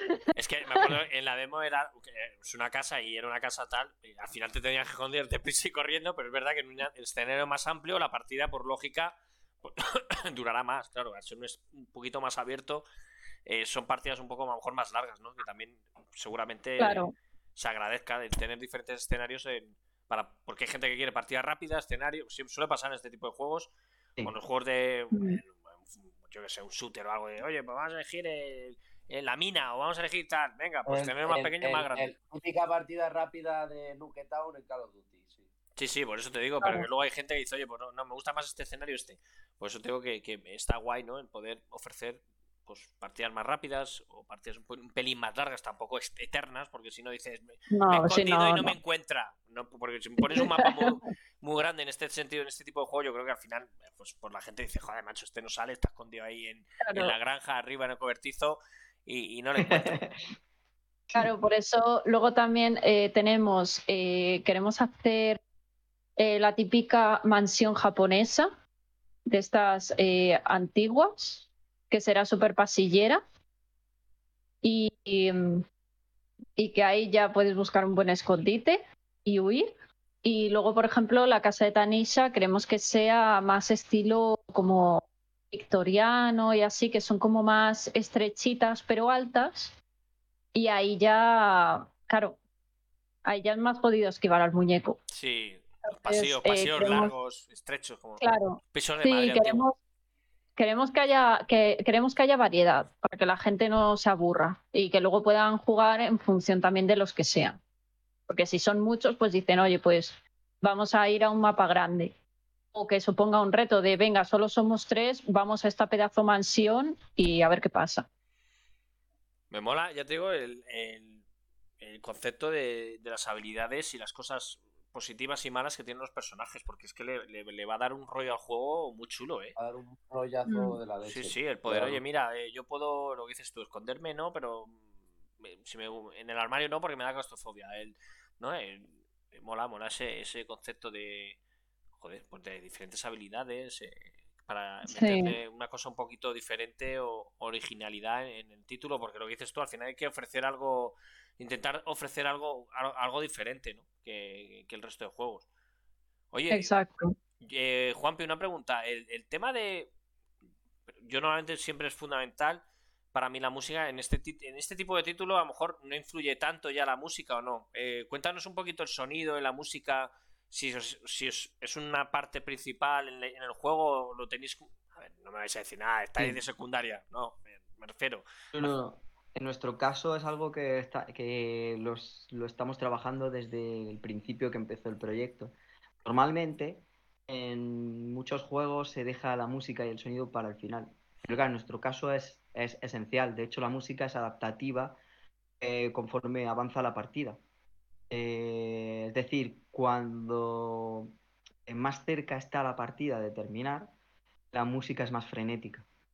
Y, entonces, pues. Claro. entonces, esto sí que lo estamos trabajando. También el tema de, los sonidos del entorno es esencial. Eh, cuando estás escondido dentro de un armario y no ves nada, es esencial escuchar los pasos del muñeco para saber si va a aparecer. Eh, y tienes que escapar o esperar ahí y tal. Igualmente para el muñeco. Eh, de hecho, una de las habilidades de los personajes, en el caso de Barry, que es el chico rubio, su negativa es que hace más ruido al moverse es más fácilmente detectable mm, el hecho de dónde está. Mm, su habilidad positiva, y ya la digo mm, así, pues es, que es más rápido que todos los demás. Eh, es el quarterback de, del instituto y es, muy rápido, ¿no? Eh, entonces, pues tiene esa, esa habilidad positiva. Entonces sí que el sonido, en nuestro caso, es algo que estamos trabajando con pies de plomo y haciéndolo muy bien porque es un aspecto esencial no podíamos dejarlo para el final como se suele hacer en muchos muchos juegos indie sobre todo. No, y que, y que además siendo de miedo, la música en tanto en los videojuegos como en las pelis de miedo es algo que es mega fundamental, yo creo. Totalmente, sí. Oye, yo, yo me, gustaría hacer la preguntilla esa que se me había ocurrido antes. ¿Tenéis alguna manera de implementar, de, implementar, más que implementar la palabra sería eh, animar o Ay, es que hay una palabra que es mejor que esa, pero bueno, me, sirve animar, eh, animar a la gente a, que se interese por la historia, que se interese por el tema de, de pues, todo lo que, lo que habéis contado y tal, o, más o menos es simplemente a la hora de, jugar lo que tiras encontrando objetos que te encuentren la, la historia y al que le pueda interesar más eh, pues que quiera conseguir aún más objetos o incentivar era la palabra. Eh, ¿Habéis pensado en alguna manera de, incentivar a ello? Sí que hay, sí que hay otra manera, aparte de los objetos que va encontrando y, el, y, por el entorno, y es que cuando haya dos personajes que se escondan en un mismo lugar o estén cerca, eh, tenemos preparadas líneas de diálogo entre ellos, que van a ir descubriendo su, su historia detrás. Entonces, por ejemplo, pues si Barry y Reina, que fueron novios, se encuentran en un armario, pues eh, a lo mejor pues saltar ahí una línea de, diálogo entre ellos, pues recordando viejos tiempos. A lo mejor saltan chispas, ¿no? Saltan chispas, a lo mejor, pero eso, sí. Pero eso mola porque es lo que te digo, eh, le añade cositas y detalles al juego que, que mola, ¿no? Eh, poder meter mm. esos pequeños diálogos para darle ese contenido cuando están escondidos y todo. Por cierto, Eviel dice, dice que si se pueden repetir personajes en la partida. En principio no. La idea es que cada personaje sea único en la partida. Lo que sí es que añadiremos un modo de juego eh, a lo largo del acceso anticipado que será con dos muñecos. Eso que lo vamos a hacer. Eh, que pueda haber más largo, más grande, entonces. Claro, claro vamos a preparar, vamos a preparar a largo plazo. Esto sería un poquito más a largo plazo. Eh, un escenario muy grande, sería un hotel abandonado. Qué bueno. En el cual pues eh, sí que pueda jugar con dos muñecos. Y, y sea una fiesta, claro. De... Hombre. Yo creo que, eh, Marta, yo creo que es fundamental en este año que vais a meter el juego en, acceso anticipado y todo eso, me imagino el feedback de la gente, ¿no? tendréis que escuchar mucho en ese, al, al, usuario, ¿no? Al jugador, ¿no? Porque al final es un juego que, que, aprendes mucho de la gente que lo juegue porque queréis darle un contenido, ir mejorando el contenido y al final es fundamental, ¿no? Eh, eh, la gente que sí. Por eso el acceso anticipado también nos ayudará con eso. Entonces, eh, a medida que, la, que más gente lo vaya jugando y vayamos recibiendo su feedback de, incluso es muy divertido, oye, me he divertido, pero a lo mejor yo pondría esto, tal, ¿sabes? Pues eh, eso nos, nos ayudará a enriquecer el juego y los siguientes niveles también. Pero también queremos cuidar mucho la comunidad en ese sentido. Eh, tenemos un canal ya de Discord creado para el juego. Eh, ahí es donde vamos a remitir a todo, a todo el mundo para que sea donde nos hagan el reporte de bugs, el reporte de cositas que se puedan mejorar organizaremos a lo mejor, pues, eh, una vez que ya esté en acceso anticipado, organizaremos pues quincenalmente unas eh, LAN parties, entre comillas, en nuestro Discord para que la gente juegue y, y vamos a estar ahí todos probándolo y demás. Entonces, sí, eso es esencial para un título como el nuestro, eh, trabajar codo con codo con la comunidad. Es fundamental, porque es que es lo que te puede hacer eh, que estar ahí siempre, por eso te digo. Y además es un juego con tantas posibilidades de dar contenido adicional. Lo que dices tú, mapas extras, eh, personajes en un futuro que puedes, según la historia, de repente pasar, puedes añadir un personaje nuevo que, que, que enlace los otros personajes. Eh, porque a la gente a lo mejor no lo pide, oye, la historia de estos, pero falta, eh, están hablando de una persona y a lo mejor dices, oye, pues meto esa persona como contenido adicional. Eh, por eso te digo, es tiene mm. muchas posibilidades. Por eso te digo que, por cierto, voy a poner el Twitter, que creo que lo he puesto, ahí lo pongo, tengo el enlace de Twitter, lo pongo así a capón, lo copio y lo he pegado, para que la gente del chat se mm. siga en Twitter, porque ahí para que la gente sepa las redes sociales, el tema Discord y todo el rollo, me imagino que ahí todo lo tenéis. y ya te digo que, eso, bueno, la gente del chat. Por cierto, seguir haciendo preguntas a Ibiel, porque Ibiel eh, no, tiene. Es, miedo tu juego también, terror, totalmente diferente. porque ellos más centrado en multijugador. Pero bueno, él, Ibiel es, es una persona bastante. Ya que controla mucho y todo eso, y tiene cosas más técnicas para, para que la gente lo sepa también y, lo que implica, ¿no? Todo el tema de el desarrollo de un juego, que no es tan fácil, por eso te digo. No. No, no es fácil, no es fácil para nada. Oye, y vosotros, eh, Juan, Marta, ¿qué, ¿qué, hacéis dentro de. Contarnos un poquito, ¿qué hacéis dentro de Infinity Thread? Thread. Perdonad por mi acento en inglés. Luego, luego el, el, nombre de Hitori Kakurembo, eso. Yo he ido ya varias veces a Japón, entonces tengo un poquito más de ahí de nivel. Pero bueno, contanos un poquito, vosotros dentro del, del estudio, eh, ¿a qué, qué hacéis? Yo diría que hacemos de todo. ¿Eh? Venga, Marta, De todo. Hacemos de todo, sí, sí. Hace la música, ahora me saca, ahora me saca un organillo tipo, tipo Camela. Oye, pues, pues casi, ¿eh? Casi. Porque al final, eh, igual que Elena se encarga de personajes, yo me encargo de entorno. Y dentro de entornos me encargo de la iluminación, de las partículas, me, me he encargado del HUD, de el user experience, también del user interface, eh, de qué más, de la postproducción.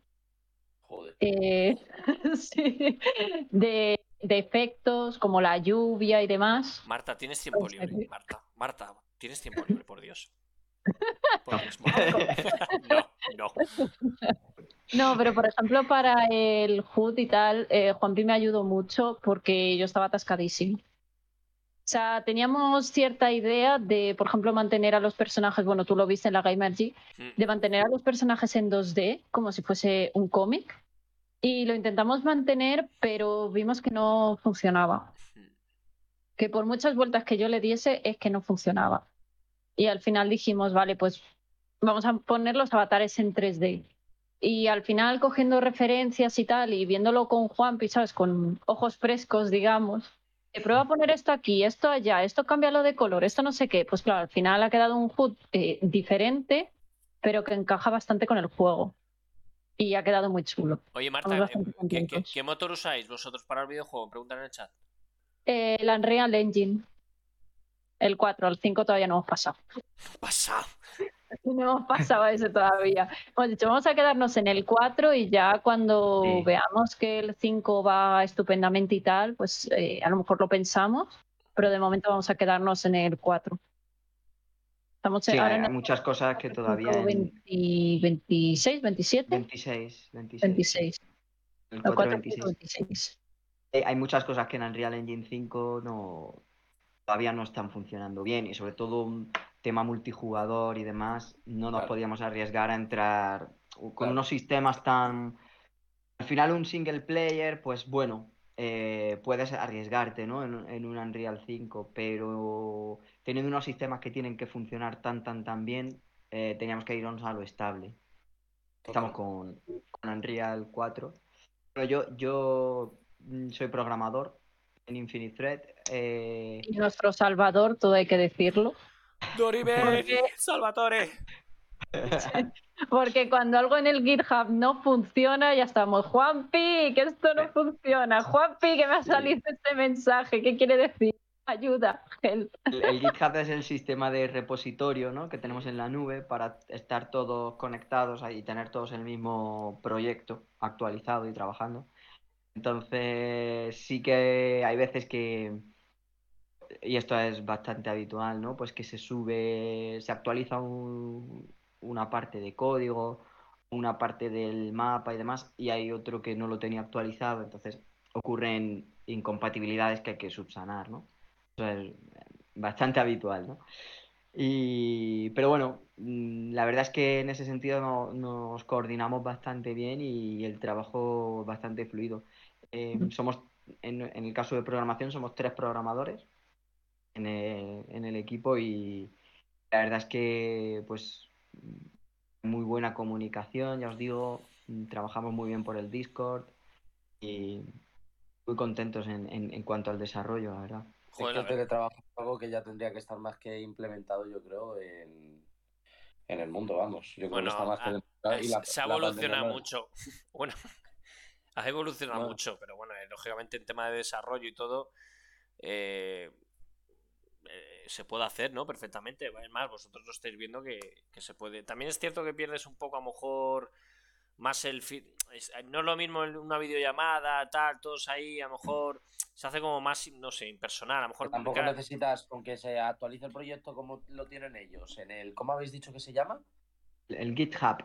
El GitHub mientras que se les actualice a ellos ahí constantemente y tal y estén en comunicación. Ya, pero cuando a veces te surge una movida y dices, voy a llamarla, a lo mejor está ocupado, es lo que te digo. De repente, si mm. estuvieses en un sitio, oye, Juanpi, eh, mm. aunque estés ocupado, vente para acá. Ven un momento, párate lo que estés haciendo y párate. Totalmente, totalmente. A, a Panchi le gusta ir a la oficina. No, no, no, no, no. No me gusta, nada. Es mañana tengo que ir después de casi un mes teletrabajando y mañana voy a la oficina y y bueno. Y te apetece hacer unidades. Va a costar, va a costar. Sí, sí. Pero también me da un poco más de vidilla en ese sentido, también, ciertas cosas. En nuestro caso, sería imposible tener a 12 personas en una oficina. ¿no? no puedes. O sea, no tenemos, no tenemos los ingresos como para pagar un alquiler de oficina y equipos ni nada. Entonces, claro, al final eh, es verdad lo que tú dices, que se pierde ese contacto personal que se, de tipo de cosas que se solucionarían. En el momento. Sí, ¿no? En el momento. Pero claro, es que tiene otra, otras cosas positivas. Entonces, Muchas, muchísimas. Más, más que las negativas para mí, que la única negativa y el resto son todas positivas. Sí, pero yo creo que es por eso te digo que, que, bueno, ellos eh, tienen esa posibilidad, porque yo, por ejemplo, vosotros estáis teniendo problema de esas 12 personas, eh, tenéis problema eh, por los... A ver, vosotros al final sois gente que me imagino tendréis buenos equipos dentro de lo que cabe decentes para poder desarrollar. Pero hay gente a lo mejor que dice, oye, Juanpi, que mi ordenador no, no puede, macho, que no puede. O, o, o qué, habrá pegar de esas alguna vez zona no la hemos tenido. Estos tienen unos pepinacos, Cristian. tienen unos ordenacos que flipas, ¿eh? Un, i9 de estos. No, lo que pasa es que hay, hay gente en el equipo que vive en un pueblo pueblo, entonces lo que a nosotros en actualizar el proyecto tarda dos minutos, al otro dice, bueno, voy a estar aquí una hora actualizando. Pues, claro, por internet, ¿no? La, España profunda, que quieren llevar el 5G a la España profunda cuando no hay 3G todavía en la España profunda. Exacto. Exacto. Eh, Entonces son ese tipo de cosas, pero el resto la verdad es que, que va bien. Eh, Marta dice bien, dice que si habéis echado un ojo al Epic eh, Mega Grants, si no lo habéis hecho ya. ¿Le habéis echado un ojo? eso no tengo ni idea, que son cosas técnicas vuestras. Epic Mega Grants. Sí, lo, lo tenemos solicitado. Eh, Epic Mega es un, es un sistema de ayudas lanza Epic para bueno pues para favorecer los juegos que se realizan en Unreal Engine. También en, otros aspectos también ayuda a Epic. Sí, lo tenemos solicitado porque, bueno, pues en un momento dado podría ser una ayuda al desarrollo totalmente. cuando dices una ayuda, ¿a qué te refieres con ayuda? A la hora de... Ayuda porque, claro, la, filosofía de Epic Mega Grants no es eh, subvencionar, digamos, o, financiar todo el proyecto, sino partes del proyecto que puedan añadir calidad dentro del proyecto. ¿No implica nada eh, exclusivo de Epic? ¿Luego? No, implica nada exclusivo. Vale. O sea, es, ellos son conscientes de que es, es, es una ayuda al desarrollo completamente. O sea, eh, a ellos eh, la filosofía está muy bien porque pues piensan que así se va, favorece el desarrollo en Unreal Engine. Entonces, a ellos les viene bien, claro. A ellos les viene bien porque luego les va a repercutir en, en, ventas y en porcentaje que se lleva a Epic las ventas. Y por otro lado, pues al desarrollador le aporta calidad que a lo mejor pues alguna característica, algún sistema que se quiera introducir en el juego, sin, ese, sin esa financiación, sin esa ayuda, pues no se podría hacer y con ello pues se puede llegar a implementar. Entonces, está muy bien sistema. Inculto de mí, cuando has dicho lo de Epic, eh, Marta, Juanpi, eh, Epic lógicamente sería un porcentaje de ventas por usar el motor gráfico, ¿no? Para que la gente lo eh, sepa. a partir de a partir de cierto, cierto número de ingresos eh, mensuales, lleva un porcentaje. Vale, guay. Bueno, para la gente del podcast y la gente del directo que lo sepa. Oye, oye no utilizo un real y ya está. Venga, lo puedo utilizar. No, eso, eso es lo que, lo que ha dicho Juanpi. O sea, si estás ganando poquito, no te va a llegar Epic y va a decir, venga, la mitad para mí. Ya, ya. eso ya es cuando llegas a un porcentaje alto que dice, oye, a ver. Dame una mía, anda. Dame algo, dame algo. Sobre, sobre, tema, ahora que estamos hablando de temas de dinero y tal, ¿vosotros eh, tenéis que compatibilizar esto con, con, algún otro trabajo? Que es algo que siempre preguntamos en los estudios indie para que la gente vea también un poco lo complejo y lo y que eso siempre lo comentamos Pancho y yo, ¿verdad? Lo, hmm. lo, lo que te tiene que gustar esto para dedicarte a ello porque tiene cosas maravillosas, lo sabemos todos. Eh, además, no, eh, la, primera vez que os dedicáis a algo que en primer lugar os gusta, seguro, eh, pero luego tiene otras cosas muy duras y también el tema de la sostenibilidad económica de los estudios indies es, está muy jodido, todos sabemos cómo está el tema de ayudas para esto en España, etcétera, etcétera, de todavía de, precario desde mi punto de vista en este sentido. Eh, y cómo y la pregunta es si, si eso, si tenéis que compatibilizar, que no sé hablar de repente, eh, o, o, podéis directamente vivir con, lo con el estudio o, cómo, cómo, es, cómo es esto en, en este caso. La mayoría, el 90% Panchi normalmente lo compatibilizan, si no me equivoco, ¿no? Sí. los que han pasado por aquí, los estudios indie. Me ten en cuenta que, pues a ver, económicamente al final lo que decía Juanpi, no puedo pagar a 12 personas, ¿no? Eh, o, no, Marta, vosotros creáis el estudio, empezamos un proyecto crece y, el proyecto es, oye, esto es, y la idea es esta, que salga a la venta y cuando salga pues ya se verá. Es eh, muy complicado, yo entiendo que, luego hay gente que sí, ha, estado en otros estudios, hasta el cual, y a lo mejor ya puede, por lo que ha ido generando anteriormente, pues dice, oye, pues yo puedo sacar un pequeño proyecto y tal, pero muy poco, como dice Monkey, al final, lógicamente, es gente que tenéis otro, eh, un trabajo principal para poder permitiros. No sé dónde saquéis el tiempo, pero, pero es así.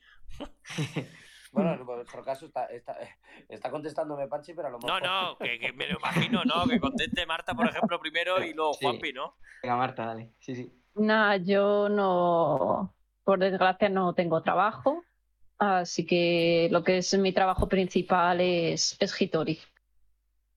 Bueno, pero también, también implica el, poder, si te puedes centrar por situación de la vida al 100% en un proyecto de esto, guay, ¿no? En ese sentido, si tienes la posibilidad de hacerlo sí, de puta madre. Si lo tienes la posibilidad de centrarte al 100%, qué mejor que hacer una cosa, decir, oye, voy a dar todo mi. Voy a dar el 100% para que esto salga y vaya a salir y va a salir de la hostia.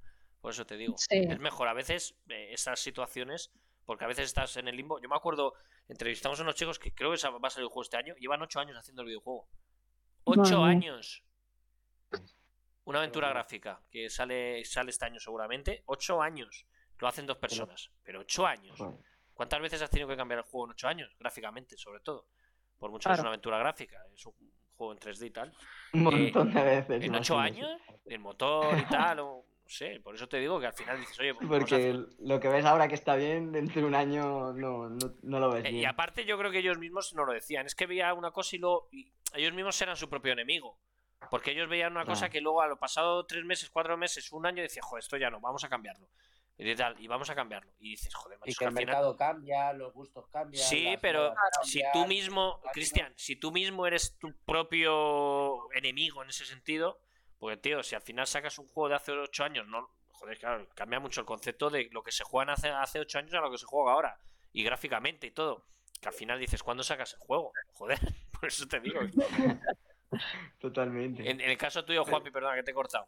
Y yo, yo, en mi caso, sí que trabajo, soy profesor de secundaria eh, en un colegio.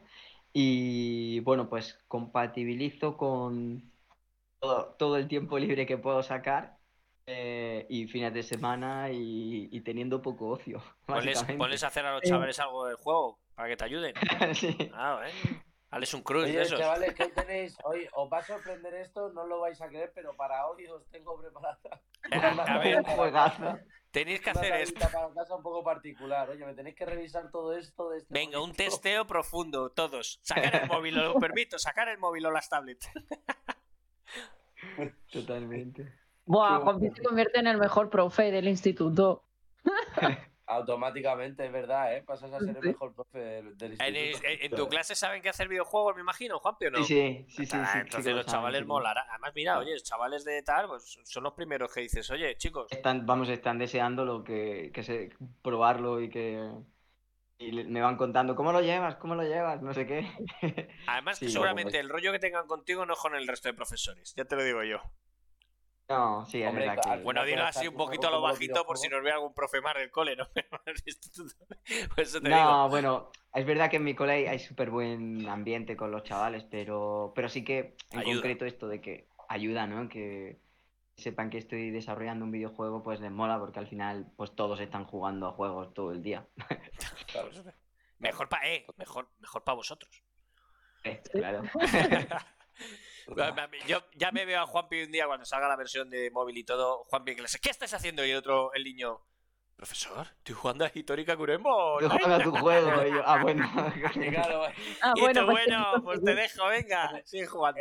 hablaré, con, hablaré con tus padres. Hablaré con tus padres, pero yo te dejo, venga, toma, te doy la tablet para que juegues. Qué bueno, qué bueno, qué bueno. Qué guay. Eh, Panchi, no sé si te, si te parece, vamos, yo estoy, estoy encantadísimo, pero quería, quería decirles, sí, sí, yo quiero decir, pero quería decirles que esto no lo sabía eh, para la gente del podcast y del chat que nos está viendo directo. Eh, bueno, están nominados a, bueno, que, vosotros contarnos un poquito eh, al juego más esperaño de 2022 de, de, de Buego, de Buego, perdonar, que bueno, de Buego, para la gente que no lo sepa, yo creo que es de los principales que, apoyan a, indie, al indie español son unos cracks y además son unas máquinas. y Tienen sus propios premios que tienen una repercusión dentro de lo indie muy chulo, muy guay, por lo que se está creando. Yo creo que cada año está mejorando eh, todo el indie por el apoyo de todos y de esta gente que, pues nosotros somos muy pequeñitos, eh, ellos, tal, al final el boca a boca y todo. Pero bueno, que eh, estáis nominados a, a finalistas del juego más esperado de 2022 ¿Y qué, fue esa sensación? Porque al final, dentro de, de Bogo, pues eh, dentro del India aquí en España son, gente muy reconocida, ¿no? Sí. Bueno, la verdad que es genial porque. Mm, pues. Con, estar otro, ahí... con otro nivelazo, que hay juegos de mucho nivel, ¿eh? Efectivamente, es que hay un nivelazo entre mm. los cinco finalistas que, claro, pues estar ahí, habernos colado ahí en, la final y, de alguna manera pues tener posibilidades de, de luego pues salir victoriosos en los premios, pues la verdad es que pues muy contento. De hecho, este sábado próximo, el, día 12 creo que es, el sábado, eh, pues será la gala de entrega de premios en la que se desvelarán ha ganado. Entonces, pues estamos ahí con el gusanillo. ¿Van a hacer algo eh, online los chicos? Sí, ¿no? ¿Iban a hacer algo Van a hacer online, van a hacer una gala online. Sí, y de hecho, si todo va bien, vamos a en exclusividad vamos a presentar un vídeo para, para esa gala. Sí, un vídeo gameplay que estamos preparando, así que. Qué bueno, qué bueno. A ver qué tal. Si, si todo va bien. Sí, sí, habrá que, habrá que verlo porque ya te digo, está, está bastante chulo estar ahí nominados y tal. Era eso, Monkey, que, la gente lo sepa, que está uno de los juegos más esperados. ¿Quiénes eran? Porque no me acuerdo ahora mismo, porque ya se cerró. ¿Quiénes están también ahí nominados? Venga, que vosotros lo sabréis. Te lo digo en un momento. Eh, creo que estaba Antro, creo que también eh, eh, los chicos de, de Gatera, eh, los chicos de Antro, joder, están Luto, Luto, el juego de terror ahí bien, que no has dicho nada y estás ahí también nominado. están Minabo de Devilish. Y ahora dirá Cristian, Minabo, ¿qué cojones es eso? Es que la coña de Minabo está siendo brutal a nivel tal, pero es de del estudio Devilish Games, que son un estudio muy reconocido en España, que se anunciaron un juego hace hace tiempo que estaban haciendo, que es un juego muy bonito, la verdad que es muy chulo y muy bonito la música y todo, y pero claro, ¿cómo lo, cómo lo han hecho en redes lo de Minabo, Minabo? Está siendo muy, muy gracioso todo, pero, pero eh, bueno, son gente muy, muy, muy conocida, bueno, un nivelazo de la hostia. La, verdad es que sí. Y luego también está en Operation High Jump. Hmm. Eh, muy retro eso. Que también es un juegazo. Sí. De hecho, ahí, ¿qué, ¿qué, sensación tenéis? ¿Nervios? Nervios. Sí, sí, sí, claro. sí, sí, sí, sí. Queremos estar porque, hombre... ahí para, si ganamos, montar una pequeña fiestecilla en, en disco. Pero no hagáis nada de ningún Hitori Kakuremo, de no hagáis nada de cosas raras. No, no, no, no. de momento nadie se atreve. De momento nadie se atreve a hacer el ritual en, en la realidad. esas cosas dan yuyu, tía. Yo, me acuerdo de esas ah, cosas. pero sí, yo vi un el vídeo de una chica que lo había hecho y me acojoné. Yo de pequeño, yo de pequeño hacía. se me va un poco porque ya se me va, pero yo hacía Ouija y todo el rollo. Y dirás tú tal cual y yo tengo anécdotas bastante movida gorda, ¿eh? No lo puedo contar en directo, pero yo tengo anécdotas de que... Muy fuertes. Dos anécdotas muy fuertes y además que cambiaron situaciones en, de, mi vida. no lo puedes contar, No lo cuento porque no viene... Si lo cuento la gente no va a dormir. Entonces, ¿lo... ¿queréis que lo cuente? no, no, es muy... Mira, esto eh, os lo voy a contar. Porque para que no hagáis cosas de esto. No, no, no, no me río porque fue una movida muy gorda. Mira, nosotros hacíamos de pequeño aquí, donde vivían en la sierra, lo típico, en verano vienes de Madrid con los colegas aquí de, la urbanización, del pueblo y tal. Pues nosotros hacíamos, pues, pues hacíamos ouijas y tal. Y había una casa que estaba en obras y estuvo abandonada muchísimos años. Y nosotros teníamos como nuestro sitio de reunión. Íbamos ahí, la gente que fumaba, fumaba, tal, los que bebían, bebía. Yo ni fumaba ni bebía. Bebía, luego más adelante bebí mucho botellín. Pero en esa aquella época no. Y hacíamos eso, la típica tabla con los números, sí, no, tal, el vaso, ¿no? Bueno, no sé si habéis hecho alguna vez Ouija, todos de... ¿No? Bueno, mejor, pues no lo hagáis. Ya de jóvenes se hace muchas locuras.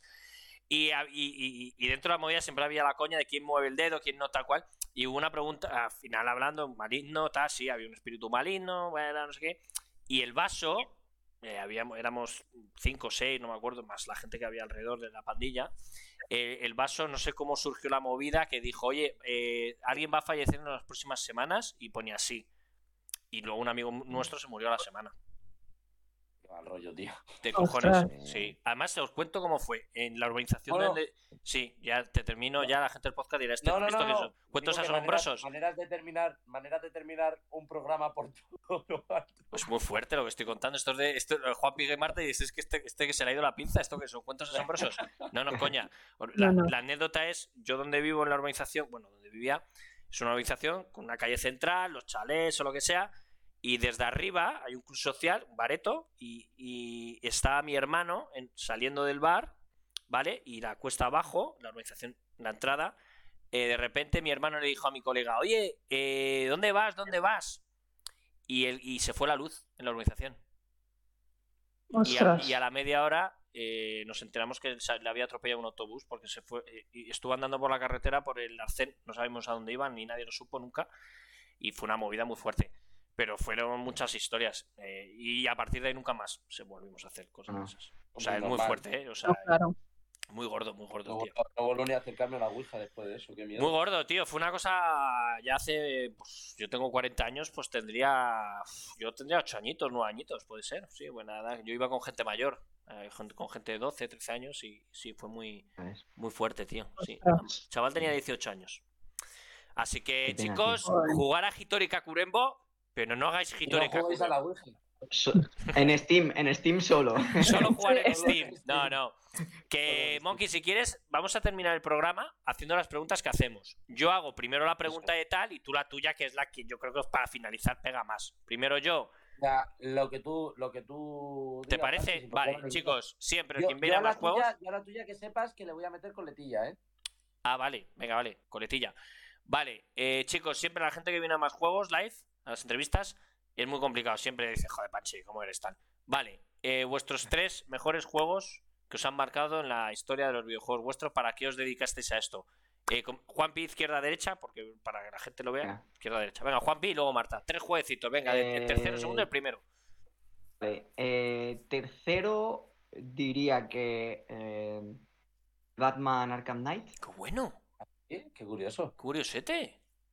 Me encanta, tiene una historia brutal. O sea, Qué bueno, muy el tratamiento, no sé si la habéis jugado, pero el tratamiento que hacen del Joker, del Joker que está en la mente de Batman y está ahí presente, me parece una narrativa. Hombre, fue, fue esos Batman fueron brutales, tuvieron un exitazo. esos Batman fueron brutales. Sí, desde el Origins fue el, el, Origins, el City, me falta antes del Night, eran tres Origins, el City Arkham... y Asylum. Arkham Asylum. Asylum, sí. Pues para mí el último, el Knight, el Arkham Knight, fue el que más me gustó. Son muy buenos. Eh, me encantó narrativamente, mm. me, flipó. Eh, luego te diría que Broken Sword, ya tirando de nostalgia. Qué buena aventura. Una aventura gráfica, de, de, los 90. De péndulo, ¿no? de eh, bueno, tenía una, también no, no era péndulo, no. Eh, Broken Beer Game, eh, digo, joder, Broken Beer Games, digo yo también. No, era Revolution Software. Eso es. Me dio un péndulo que son los de Runaway. Me he liado, perdonar, péndulo. Sí. Que Runaway era muy parecido a Broken Sword, pero para mí Broken Sword tiene una historia hilada con el tema de los templarios y demás y Fue una época dorada de la aventura gráfica otra vez, ¿eh? lo jugué con, lo jugábamos con mi hermano y con mi padre, los tres ahí, entonces tiene, tiene un recuerdo muy, muy, muy emotivo, ¿no? Ese juego. Y luego, para mí, el top one es Monkey Island. También de, me tiro para los 90. ¡Vamos! Porque, bueno, es que creo que es que es que lo he jugado como 20 veces y lo he rejugado. Y siempre me, me, me quedo los mismos puzzles que no sé hacer de una vez para otra. No sé cómo lo hago, pero se, te me olvida cómo se resuelve. La época dorada de las aventuras gráficas de PC. Qué bueno. Esos son mis tres. Mm. Muy buena, muy bueno. Juanpi, muy bueno. Muy, El Monkey ha salido, el Monkey ha salido varias veces aquí, ¿eh? De gente que ha venido. Mucha aventurita gráfica de gente que le, ha molado que ha vivido esa época. Mm. Martita, te toca. Ya, Juanpi, pues, Martita, pues, confianza. Eh, que el tercero, el Ori. Qué bueno, tía. ¿Cómo me gusta Ori? Qué bueno, qué, qué, qué juegazo, visualmente es una pasada. De la banda sonora, todo espectacular. Sí, sí, o sea, es que me parece visualmente es una pasada. Eh, el segundo, yo diría que el Bioshock Infinite. Fíjate que el Infinite, que a mí me gustó mucho cómo volvió Bioshock después de la debacle del 2. A mí me gustó mucho y, gustó mucho la vuelta, pero a nivel ventas no fue, no fue un éxito pero a mí me encantó visualmente cómo dieron ese mm. vuelco, ¿no? A, lo que era Bioshock, fue espectacular. Sí, a mí es que me gustó mucho, es que me gustó mucho todo, o sea, eh, la historia, los personajes. Eh, y luego debo admitir que el moverte con, el gancho ese. Ganchito, al final, la parte, ¿te acuerdas del final? Que te empiezan a salir bichos por todos lados, sí, sí, sí, Pues es que el, moverte por la ciudad con los ganchos esos eh, me daba cierta. Em, ¿Cómo se dice? Eh, cierto vértigo, incluso.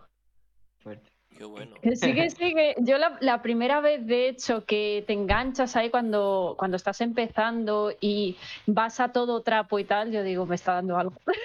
me está dando algo. Digo, como se caiga el personaje, lo voy a pasar muy mal. y luego los, eh, los hermanos, los gemelos, son una pasada. Es una pasada de juego, sí. La pena que, ya te digo, por eso no hubo más Bioshock, porque a nivel ventas no fue el éxito que tenía que haber sido.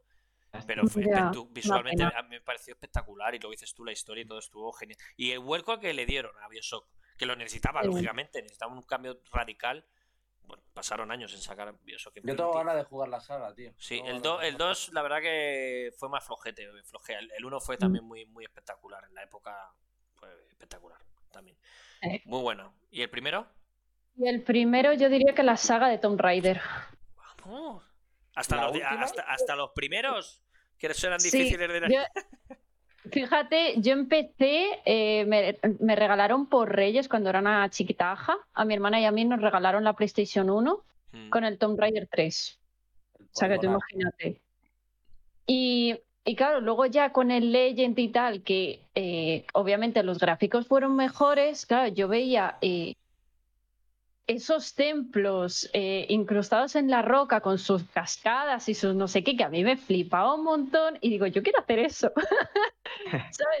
visualmente me parecía muy guay, ¿sabes? Y, el rollo este que tiene de, coger eh, civilizaciones antiguas pero añadirle fantasía, me mola un montón.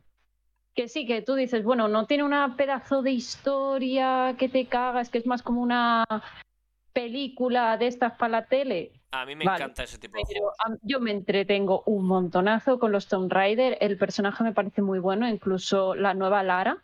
Hmm. Me pareció bueno eso que, que dijeran, vamos a empezar desde el principio, vamos a hacerla más humana. Sabes que no, que, o sea, me encantan las dos Laras, pero de esto de vamos a empezar por el, por el principio y vamos a contar su historia. Y me encanta. Yo, yo, tengo, tengo muchas ganas, Marta, de que, de que volvamos a oír algo de Tomb Raider, porque a mí me parece la vuelta de Lara Croft fue muy buena. El último es cierto que intentaron meter cosas nuevas que no funcionó yo creo que muy bien, ¿no? Mm. Ese un poco mapa más abierto. el Shadow, sí, el Shadow, no Shadow, Warrior. ¿no? Shadow Down, algo así era. No me acuerdo. Que estaba muy bien, pero que es verdad que ya, claro, vimos un cambio gráfico en la, en la vuelta, muy tan brutal. ¿El qué? Es que, este, perdón, es que estoy intentando. No, es el Shadow. Shadow of the Tomb Raider. Sí, Raider, sí Por eso te digo que, que, que, la vuelta de Tomb Raider gráficamente fue un, cambio tan drástico que fue espectacular. Hay unas escenas brutales. Y es cierto que el último se quedó. Lo veías como más flojete también, porque con la comparación, ¿no? Y intentaron meter ese mapa abierto. el, primero, Rise of the Tomb Raider fue el primero, si no me equivoco. Mm, creo que este sí. fue el segundo. No me acuerdo ahora. Bueno, el primero. Sí, el primero. El primero, pues es que fue tan brutal. Es, es lo del avión, ¿no? Y lo del paracaídas, ¿no? Que fue espectacular. en el E3 el, primero es cuando estás en un barco Eso y, es. y, acabas en una isla de Japón. Mm. Que si no me equivoco, al final era una montaña con nieve, ¿no? Si, si no recuerdo llamar. Sí, sí, es muy bueno. Es muy, bueno. Volvió, volvió muy fuerte Tomb Raider, ¿eh? Me acuerdo y... Sí. Y yo tengo ganas de que vuelvan a sacar algo. ¿verdad que está ya te digo, ojalá. Entonces, ese rollo de investigación de civilizaciones antiguas, ir pegando tiros que no tiene por qué ser siempre a humanos, ¿sabes? Que puede ser eh, momias, incluso de. O muñecos, o muñecos. O, muñecos. Eh, y el tema visual, ya te digo, de los templos, los puzzles y todo, a mí siempre me ha gustado muchísimo. Porque los Tomb Raider tienen para mí esa diferenciación sobre todo de los, de los Uncharted y es el tema, que el toque místico que tienen, que no lo, no lo tiene tanto Uncharted. Uncharted sí tiene y trata temas místicos, pero no lo, no lo, no lo incorpora mucho en, los videojuegos. Sin embargo, en, en los Tomb Raiders sí que tiene un pasito más allá en ese sentido, para mí, ¿eh? Por cierto, en, los cines este fin de semana. Que la gente que vaya al cine a ver un chartet. cierto. Tom Holland. Tom Rider. Tom Holland. Ah, está en proceso de Tom Rider también. Pero vamos, Tom Holland este fin de semana con banderas de malo. a ver qué tal. Tengo miedo. La Zendaya la que acabe haciendo de Tom Rider al final. ¿Te imaginas? Oye, muy buena, ¿eh, Cristian? Muy buena elección, chicos. Es curioso. Yo, iba a haber metido la coletilla de porque hay gente que le pilla un poco de imprevisto y dice, hostia, ahora poneme a pensar en mis tres mejores juegos de la historia. Y yo no, pero lo tenían claro, ¿eh? Como... No, no, no, claro, claro. Por eso yo no he metido la coletilla, porque yo iba a decir que si no los tres últimos que se hubiesen ¿Ah, muchísimo, pero, pero lo han dicho y además los dos han hecho un, un muy buen top para mí. Sí. Para mí, muy buen top. Evidentemente yo siempre metería Nier Automata en cualquier top. Total, ya, siempre es que ah, siempre sale Nier en, más juegos. Da igual, sale Nier. Nier Automata sale siempre. Tengo, quizá tengo una pequeña sesión con ese juego, pero, pero es un tema me, que... Me, imagino terminando el, el, stream y de fondo, Nier Automata. y se acaba. la música Nier Automata. Si das la vuelta al vinilo, el sonido Nier Automata. Claro, claro, claro, Nier Automata y por qué es el mejor juego de la historia. Ey, ¿Por qué es el mejor juego de la historia? Yo lo tengo pendiente, ¿eh? lo tengo pendiente, no lo he podido jugar pues, eh, a ver, seguramente sea la persona más, más eh, subjetiva en este sentido que te puedas echar en cara, porque tengo absoluta devoción por ese juego, absoluta devoción por ese juego.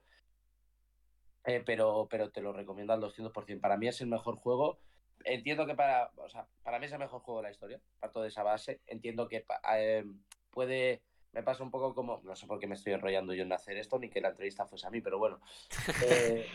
Eh, eh, eh, pero eso, que entiendo como a mí que me gusta también muchísimo pues entiendo que pese a que a mí me guste más Naruto que One Piece, entiendo que hay alguien que me pueda decir One Piece. Por ejemplo, yo entiendo que en Nier, pues hay mucha gente que puede entender pues que cada uno tiene su, su otro gusto en base a sus gustos y, y lo entiendo perfectísimamente. A otro con el que, por ejemplo, eh, puede estar también en top 1 perfectamente es Breath of the Wild. Me parece algo, me parece un, un espectáculo. Pero, pero eso, yo te lo recomendaría porque, porque si no, yo que como digo, soy muy subjetivo en este sentido, si no es el mejor juego de la historia, que entiendo que para mucha gente no, como he dicho, sí puede ser perfectamente uno de los mejores juegos de esta, genera de esta anterior generación que ha habido tranquilamente para los que lo han para los que lo han jugado. Aunque hay gente verdad que me he encontrado alguno que otro que no lo ha terminado de, de cuajar. Pero bueno esa gente nada, esa gente. Esa gente que se vaya a tomar por culo. Esa, gente, ya simplemente pues no, les, hablo. Esa, gente no sabe. Me parto. La gente es gente que no tiene ni puta idea. Qué bueno, qué bueno. Bueno, Monkey, haz la pregunta, tu preguntita de la de siempre. No, no, no, perdona, no te he eh, cortado, que no te quería cortar, pero que te digo que. Se me ha ido completamente, que es que lo siento. Que, que lo dicho, que chicos, como me gusta terminar siempre preguntando cómo veis eh, de aquí a, unos cinco años más o menos, solo poner ese, ese periodo, o cómo os gustaría veros a vosotros ya respecto al estudio. Eh, me refiero, me entiendo que parto siempre de la misma base, ¿no? entiendo que es que el juego haya vendido una barbaridad, que todos el próximo más juego lo hagamos en vuestro yate, ¿vale? En mitad del océano. Pero, pero desde un, punto de vista siempre eh, lo más realista posible, ¿cómo, cómo os gustaría eh, estar eh, vosotros respecto al estudio, etcétera? empezar el que queráis.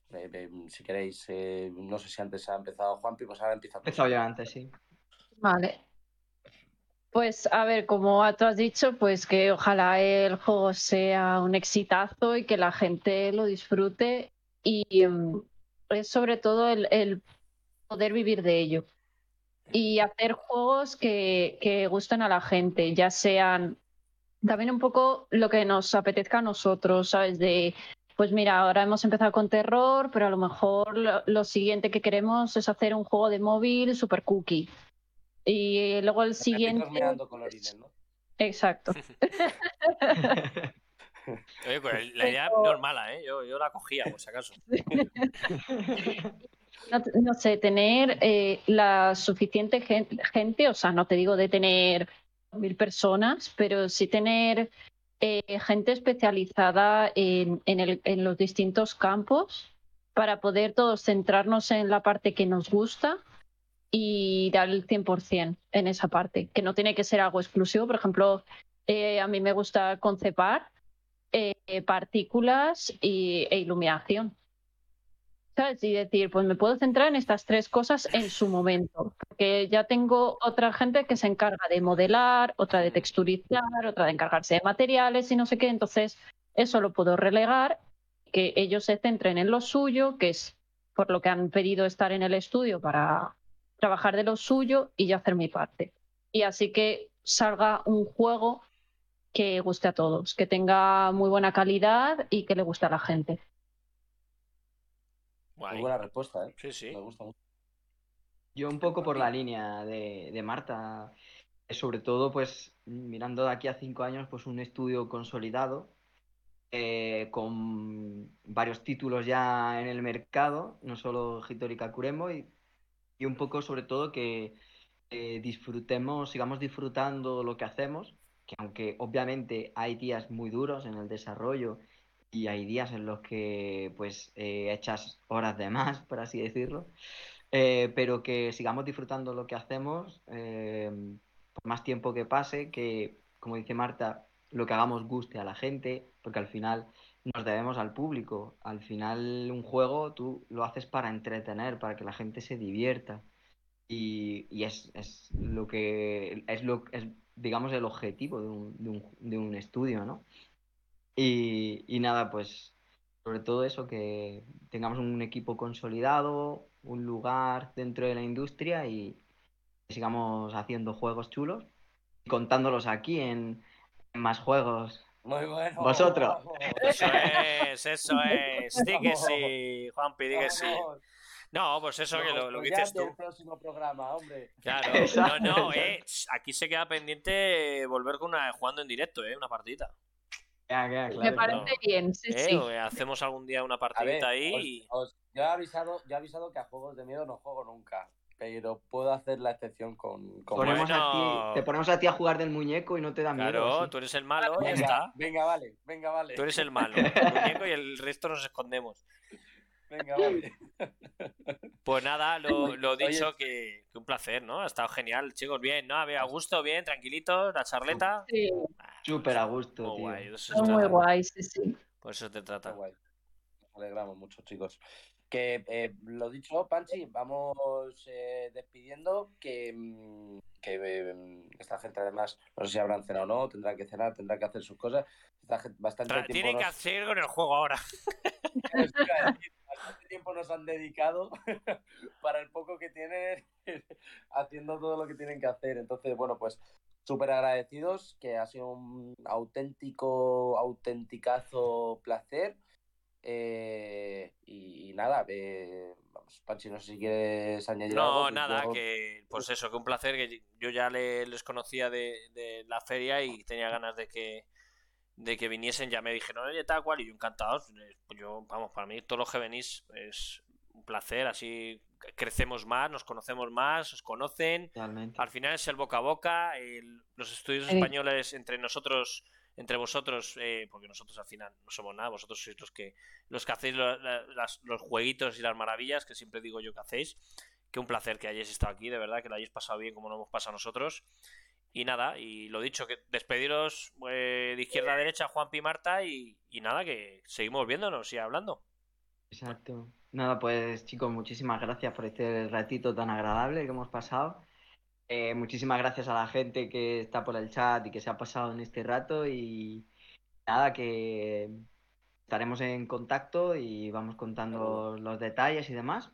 Y que nada, que también pues que os vaya muy bien el, el podcast y que nosotros pues le daremos la mayor difusión que podamos en nuestras redes cuando ya esté eh, luego también pues para que lo vean indiferido la gente y demás. Así que muchas gracias por la oportunidad. Sí, de verdad, muchas gracias, porque esto nos ayuda un montón, nos ayuda a llegar a más gente, a, a conocer gente maravillosa también, que luego el chat pueda pueda preguntar sus dudas, eh, por ejemplo, qué motor utilizáis o cómo habéis hecho este tema y tal, y también aprendan un poquito. Y la verdad es que ha sido un gustazo. Se han pasado como dos horas y es que se ha pasado volando. Sí, se pasa siempre volás, la verdad que sí. Ya, Pues nada, lo dicho. Cristian. Pues sí, eh, nada, lo dicho. miércoles programa como siempre a las 10 con, con las noticias de la semana y que muchas gracias, como, como muy bien ha dicho Marta, a todos los que os habéis pasado este ratito, a todos los que nos vais a escuchar en diferido o vernos o lo que sea. Eh, muchísimas gracias a todos por estar ahí. Un auténtico placer eh, esta charla que hemos tenido con, con Juanpi y con Marta. Y que nos vemos el martes, el miércoles a las 10 de la noche, ¿vale? Bueno, pues nada, lo dicho, un abrazo grande y recordar Igualmente. Kakurembo, online. Un abrazo. Hasta luego. Un abrazo. Adiós.